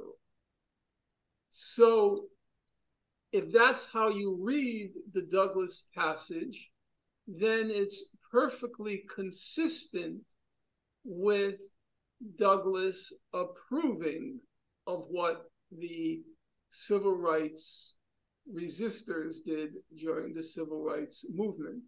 Now, there was a person named Anton who took grave exception to the notion that there was anything dignified at what the folks did who resisted nonviolently. Where is Anton? Can you, Anton? Can you identify yourself? Hello. Okay, go ahead, Anton. Well, simply, I'll put it this way. Um, uh, these people and the sit-ins are exposing themselves to uh, just abuse, um, simply putting themselves in a position that is vulnerable in order to be abused. And uh, so it's it's you know people kind of putting themselves in a position to be as defenseless as possible. It's not like they're you know how in the US today uh, many people will arm themselves when they go and protest. Um, they make sure they can't be abused while they are, you know, trying to make a point. So in that sense, they are uh, putting themselves in a position to be to lose dignity. So to be protesting and completely giving up their dignity. if Uh, that makes sense. Of course, it makes sense. And um, I think he has a very interesting point there. I feel like from everybody, I'm learning something new. And it's really a revelation for me. So I'm very appreciative. Uh, as Mr. Mulhern said earlier, one of the strategy of the civil rights movement was to get yourself abused on camera so that you can draw sympathy from people outside the South in the United States and also indignation around the world. And now Anton makes, I have to say, a compelling point. He says there's something undignified about trying to create a situation that you in which you are maximally abused because the more abused you were the more sympathy you got. And that was the strategy of the civil rights movement. That was gandhi's strategy. I've written a little book on it. That was gandhi's strategy. The more you got abused for gandhi he didn't even care about getting beaten. He wanted he wanted his followers the satyagrahis he wanted them to get killed. He said that's the only way you can arouse sympathy and pity by getting yourself killed. And now Anton makes a very interesting point. How can it be dignified if your aim is to get yourself maximally abused? Would anyone like to answer him? Well, the hand's up right now. Does anyone want to answer him if you put your palm up? I see Anthony McCarthy wants to. Okay, I know Anthony McCarthy by name. Mr. McCarthy, go ahead. Uh, if you would unmute him. Yeah. Hi, can you hear? Yes. Yeah. Um, yeah, I, I think I, I have some sympathy with what Anton said, um, in the sense that the you're, there's a sense in which you, you could say that unlike Douglass, these characters are instrumentalizing themselves in order to sort of bring on bad actions from others to to make a further point. And it seems to me there's one, I mean, one possible problem with, with that, unlike the Douglass case, is you're possibly inviting um, abuse, wicked actions upon yourself, which Yes. is, and it's bad to invite that from others. Uh, whereas in the Douglass case, the, the guy is literally attacking you. You're using sufficient force to resist. So it doesn't have that planned instrumentalizing nature. And that seems to be um, a problem with dignity. But then I think the word dignity needs to be unpacked because there's different kinds. It seems as though there's a kind of basic human dignity that Douglass is defending. And then there's being abused, which offends your, uh, as it were, your social dignity, the dignity people recognize and is elicited from others in their dealings with you. And that's not necessarily the same thing. So it seems as though you should never undermine your basic human dignity through your actions. But when it comes to social dignity, maybe the rules are a bit different. If, if you're making a wider point. I'm going to ask you folks uh, to kindly not. Uh, I'm not multi able to multitask, as it's called. So if you have a point to make, instead of writing it out, just raise your hand and say it. Uh, because I can't do this. It's like with my students, I don't allow any electronic devices in the class. I refuse to compete with uh, cell phones and laptops. The only technology you're allowed in my class is a pad and paper, period, full stop. I just can't, I, I believe in concentration. Uh, concentrating on what people have to say because it's a way of showing respect to them. So if you have something, just raise your hand and let's all hear it and debate it. So we have Monica and we have, let me go back to Helen because you haven't participated apart from reading. Go ahead, Helen. I've got, can, right. Yes. I've got two, two, two points to make briefly. Um, and it's going to sound as if I'm contradicting myself, I think. but um, the first point, I think Douglass was right to do what he did. Um, it worked for him at that time. In those circumstances, it was right for him. Um, and he inspired other people on the day because there was Bill that came along and Uh, you know defied the the the slave holder by by saying no to him when he asked for for him to be you know to Yeah, help him That's a great point, which again I miss. and then there was a woman as well after Bill and she got beaten for it. I don't. I, I'm not sure we got to it in this piece, or it wasn't in that piece. But in in the in Douglass's actual writings, there's, I can't remember her name, a woman slave that actually got beaten um, for for not into for not helping. Um, so they were inspired. However, and this is where I'm going to sound as if I'm uh, contradicting myself. Um, I don't think that violence that well in those circumstances at that time it was right for him. And as bonnie said uh, he was prepared to die for it. And it could have turned out differently. And it could have ended up at the whipping post each day or even worse. Um, but here's where i'm going to contradict it. I right there's a, a dr gabor mate. He's a um, a child psychologist among he's a, a you know a, he writes books and things. Um and i've heard him talk about a little girl who was getting bullied.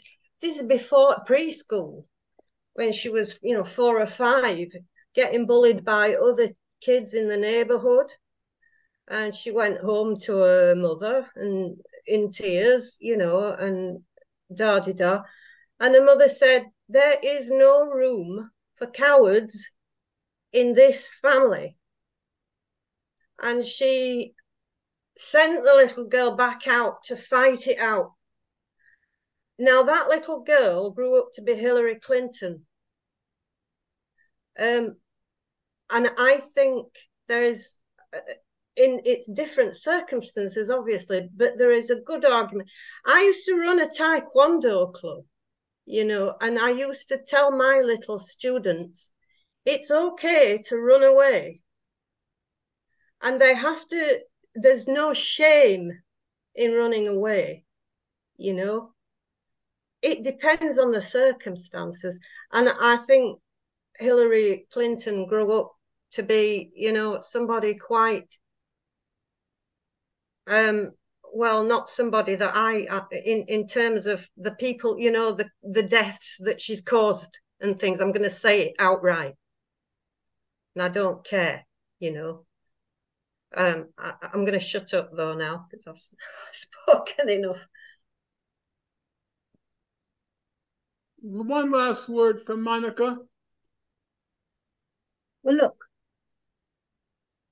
we're talking about a struggle. First of all, had not Douglass responded to his enslavers' attack with a counterattack, he wouldn't have lived to tell the tale. This is what. Two, in the, the matter of the civil rights, of, of the um, video that we saw, it's a question of strategy and tactics in a struggle. It's not really on, yes, of course, there is a moral issue but it's a confrontation. And you have to find the best tactics and master the best strategy to win the struggle.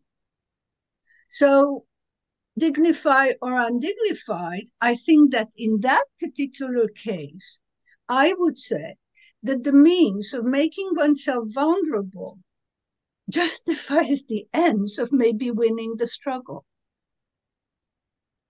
But what if the means entails personal look? Um, I can't hear you. I'm just going to put out a comment. I'm not going to answer it. Um, Helen just made a point. She made the point that Hillary Clinton was determined or was told not to succumb to bullying, that you have to fight back. And at the end, she turned into a royal bully in her life. She did. She turned into a very vicious human being. So, with that in mind, as everybody who is in politics will tell you, be it a Gandhi or be it a Trotsky, they both say the same thing there is an integral relationship between means and ends. Now, if you choose certain means, it's going to compromise your ends. And with that in mind, if you choose a means that's personally, let's say it's politically effective, but it's personally degrading, it's going to affect the ends that you achieve. Gandhi likes to say, like to say, the relationship between means and ends is be- the same as the relationship between a seed, excuse me, a seed and the tree. That you see in in the seed, you already see the tree. And it's the same thing with the means and the ends. If the means are personally degrading, it can't help but contaminate the ends, which was why Gandhi was categorically against violence because he wasn't categorically against violence. That's untrue, factually incorrect. And I wrote, as I said, a whole book trying to demonstrate that's not true. But he certainly believed that using violence is going to compromise the ends. And so I say to Ms. Monica, that in the same way, if in fact the means are morally, personally degrading, it can't help but also undermine your end, however noble that end might be.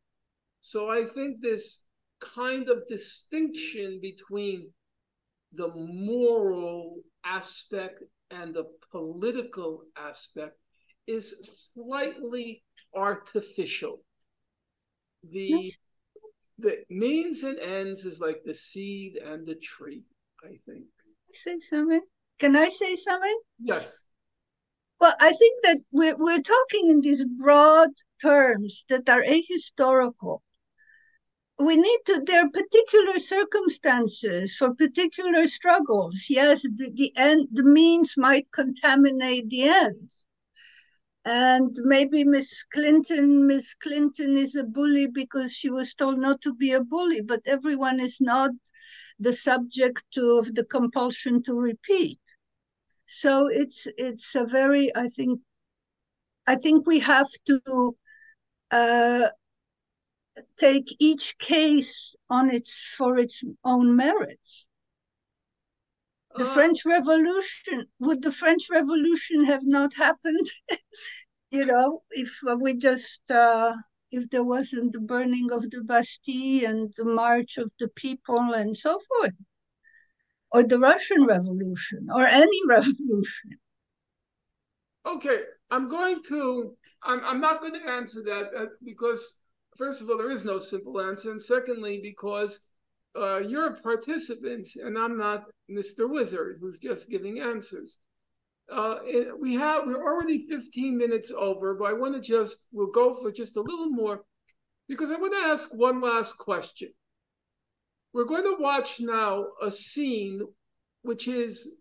Uh, I think we can all agree that this scene in Douglass's autobiography is a climax is one of the climactic scenes in his memoir.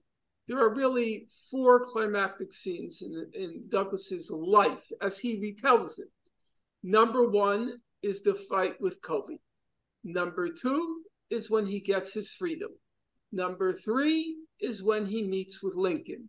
And number four, which we're going to do next week or two weeks from now, not sure yet, is when he confronts, after slavery has been abolished, he confronts his slave owner on his slave owner's deathbed. A very dramatic scene. So those are the four climaxes. But we can agree this is certainly one of the climaxes in Douglass's life. He calls it himself a turning point in his life as a slave. Now I'm going to, and it is dramatic. You know, one of the things I felt good about as these three wonderful readers were reading it is I'm thinking to myself, they're great readers, but there's also not a dull moment. this is really great literature and it's riveting. So I want to ask one last question. It's a riveting scene. You can easily imagine it enacted on the silver screen and done with, uh, you know, done with skill by a good actor or actress. Um, it will be a, a, a wonderful sight to behold. I want to ask the following question. We're now going to see Martin Luther King, one of the climaxes in his own life. It's probably the most remarkable scene in the history of humankind. I believe that. Because Martin Luther King is going to deliver his own funeral oration. He gives this speech the night before he's killed. And it's clear from the speech he knows the curtain is coming down. It's over. And I want to ask a question. Which scene moves you more? Douglass or King? King, the apostle of nonviolence, who, it must be said, it must be said, he truly believed in it. This was not instrumentalizing, in the words of Mr. McCarthy, his belief in nonviolence was deeply felt, heartfelt to the core. About that, I don't think there can be any dispute whatsoever. The man was true to his word. So let's hear it's a long speech, but we're only going to hear the last two minutes of that moment, which I consider the greatest speech in all of recorded human history. Go ahead. But we'll only hear the last two minutes. Just okay. bear in mind, he's in Memphis, the most oppressed of oppressed. The garbage workers, the sanitation workers, are on strike, and he's gone to Memphis to support the now remember, King comes from a class black family. King has a doctoral degree.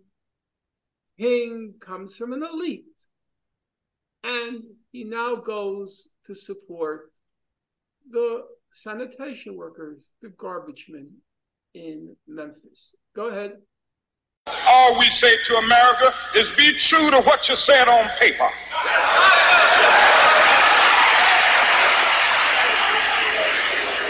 if I lived in China or even Russia or any totalitarian country, maybe I could understand some of these illegal injunctions.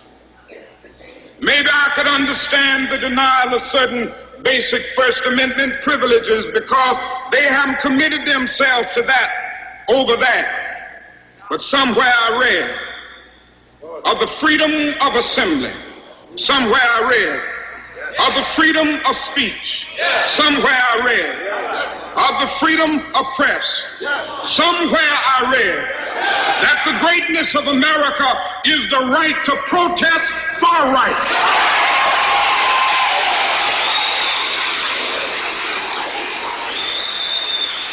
And so just as I say we aren't going to let any dogs or water hoses turn us around, we aren't going to let any injunction turn us around.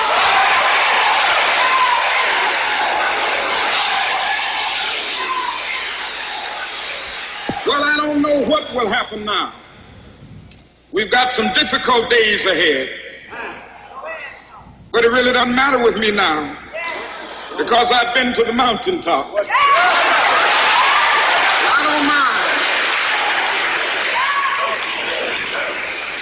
Like anybody, I would like to live a long life. Longevity has its place. But I'm not concerned about that now. I just want to do God's will. And He's allowed me to go up to the mountain. And I've looked over and I've seen the promised land. I may not get there with you, but I want you to know tonight that we as a people will get to the promised land.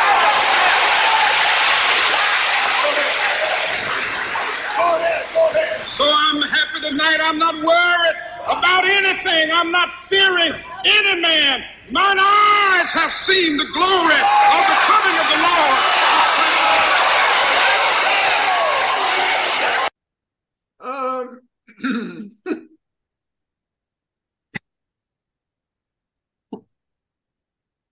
you know, I just finished reading a new biography of King. It was a very poor biography, very badly written, very poorly researched. However, one thing comes through in maybe unintended ways King was the most ordinary of persons when you read about his life. It's the enigma's enigma, the conundrum's conundrum. How a person who seemed just so ordinary, so run of the mill, could rise to such spiritual, moral heights it's so breathtaking. you could see at certain points, and you should watch it on your own. Just Google Martin Luther King Memphis, M E M P H I S, Memphis last speech. You could see he's holding, he's struggling to hold back the tears because he knows it's over. Um, it, is uh, is that not a lot more stirring in terms of the soul of a person than Douglass's fight with Covey?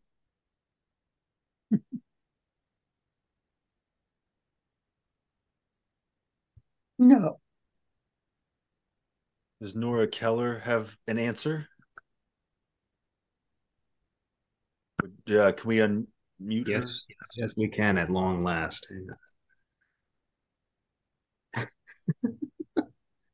All right. Uh, all right. Yeah. um, yeah, I mean, um, I don't know. I found both very moving. Um, y you know, I think it's sort of interesting here. People focus on the um very specific, like sort of fight with Covey. Um, but Douglass, uh, pretty quickly afterwards makes a point about the fact that he understood um that the result of this might be, uh, you know, basically being beaten to death um, for raising his hand. Um, and, you know, I think in that he was willing to sacrifice himself. Um, and I think, yeah, he understood that in the moment he might die. um, and actually expresses like sort of shock that that didn't happen. And um, that isn't something he expresses with any sort of like weakness. Um, and so yeah, I think it's um for any of these folks, it's not necessarily about like how the defiance is expressed that uh you know, I think was so changing for Douglass or is so moving as we listen to Dr. King or watch the folks at the lunch counter. It's it's that the uh you know the defiance is being expressed at all and that you know they're all of these men are and women are asserting their humanity um, against their oppressors. And you know ultimately it's like these different tactics but i think the greater act is sort of the same. Um, and i think the way that douglass tells this story is very personal. Um, you know ultimately these are you know uh, people expressing sacrifice and bravery and um, i think they would all understand and empathize with this and see that the it's sort of all the same struggle. Um, so uh, that's my sort of non-answer that they're they're all they're all very good. Well, I would just want to comment um, that King begins by discussing the political issue, which is an injunction was uh, put on the uh, right to organize a protest in Memphis. They were going to go on a protest demonstration. There was an injunction put on it.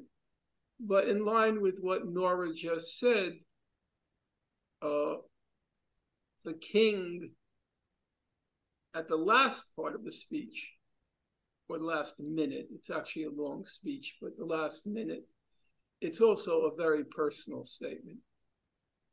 He's not talking about the political struggle in its you know concrete, namely uh, a, a, a strike, a demonstration. It's he's going to die. He's only 39. He's got, I think, six kids, five kids. And uh, he, he had lost, by the end of his life, he lost all his supporters they all abandoned him because he came out against the war in Vietnam. And they, the fear was that Lyndon Johnson, who was the president at the time, would punish the civil rights movement because King was coming out against the war. And that meant punishment meant money. The war on poverty, it was called back then the war on poverty. So he lost all his friends at the end. He was a very lonely man at the end. Um, and now it was the end. He wouldn't have been tearing up in those last in that last minute if he didn't know this was his last speech. So, in line with what Nora said, I would agree that these are both very personal moments. I have to say, but obviously, you know, my opinion is just an opinion. I recognize it was more than just a fight for Douglass.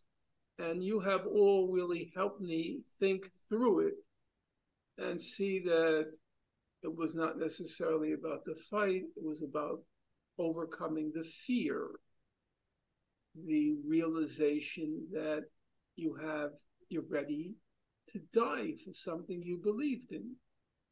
And it's all true, and I have to see that. But that all being said, there's a kind of spiritual depth to um, the king that's just, it's just breathtaking, at least to me. Any else, anyone else want to comment? Uh, uh, who, anyone who hasn't commented, I, I see a hand up. I just want to give maybe somebody else. Tayo, since you read the last part of the Douglass, um, the actual fight, which moves you more? I'm just curious, just curious. Which moves you more, the Douglass passage or the King's speech? Which moves you more? I'm just curious. Who did you say? Tayo. Can you spell the name for me? Uh, from the, the Nigerian who read. Hey. Hello. Hi. Hello. Which moves me more? I I I think I I see dignity in both. Um and I I mean I I struggle to think if I would have the dignity, the presence of mind to not strike out against those white um, uh, white people in Memphis, in where, wherever it was at the at the Nashville, Tennessee. Nashville, Tennessee. Memphis. Uh, and and you know, I mean, just capturing that on on camera shows the brutality and the and the animalistic um, tendencies of those white people. Um, contrasting with the dignity, I I do see the, the dignity in it um, of of not you know choosing not to rise to to the violence that that occasion um, was was was provoking. Um, and then Dr. King, uh, yeah, I mean, yeah. So um, I mean, but Frederick Douglass, I mean, I I I feel. In fact, I wrote recently about an incident from my school days here in England where I was provoked to beat up a white boy. And he never talked to me in the way he used to talk to me after that.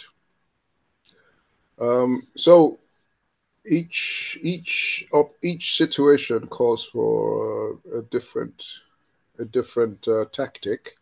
It also depends whether you have reinforcements, whether you're on your own or not, um, and if you're prepared to die or not.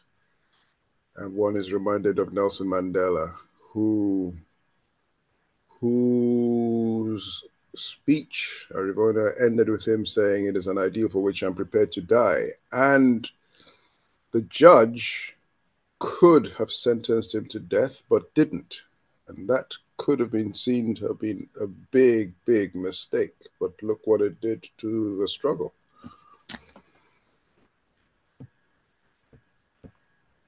Okay. Well, folks, I always consider it an excellent class when time goes by so fast. And this time for me, it was really wonderful. I know you have a comment, Monica, but we're going to continue next. We're going to continue it. We only got just. Yeah, go ahead. I just have a tiny question. How did he know he was going to die the following day?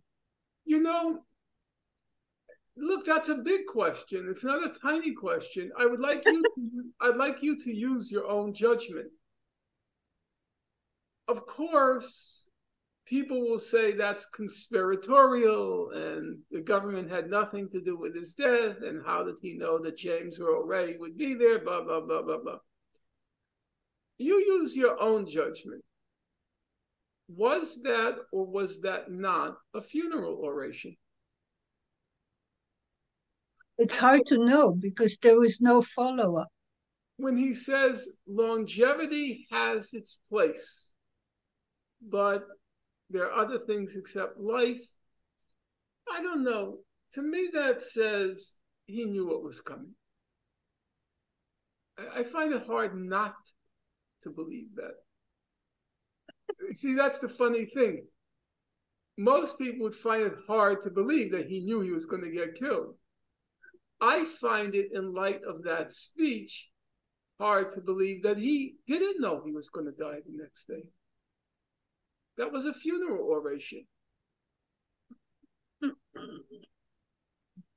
but that's my that's my speculation, nothing more.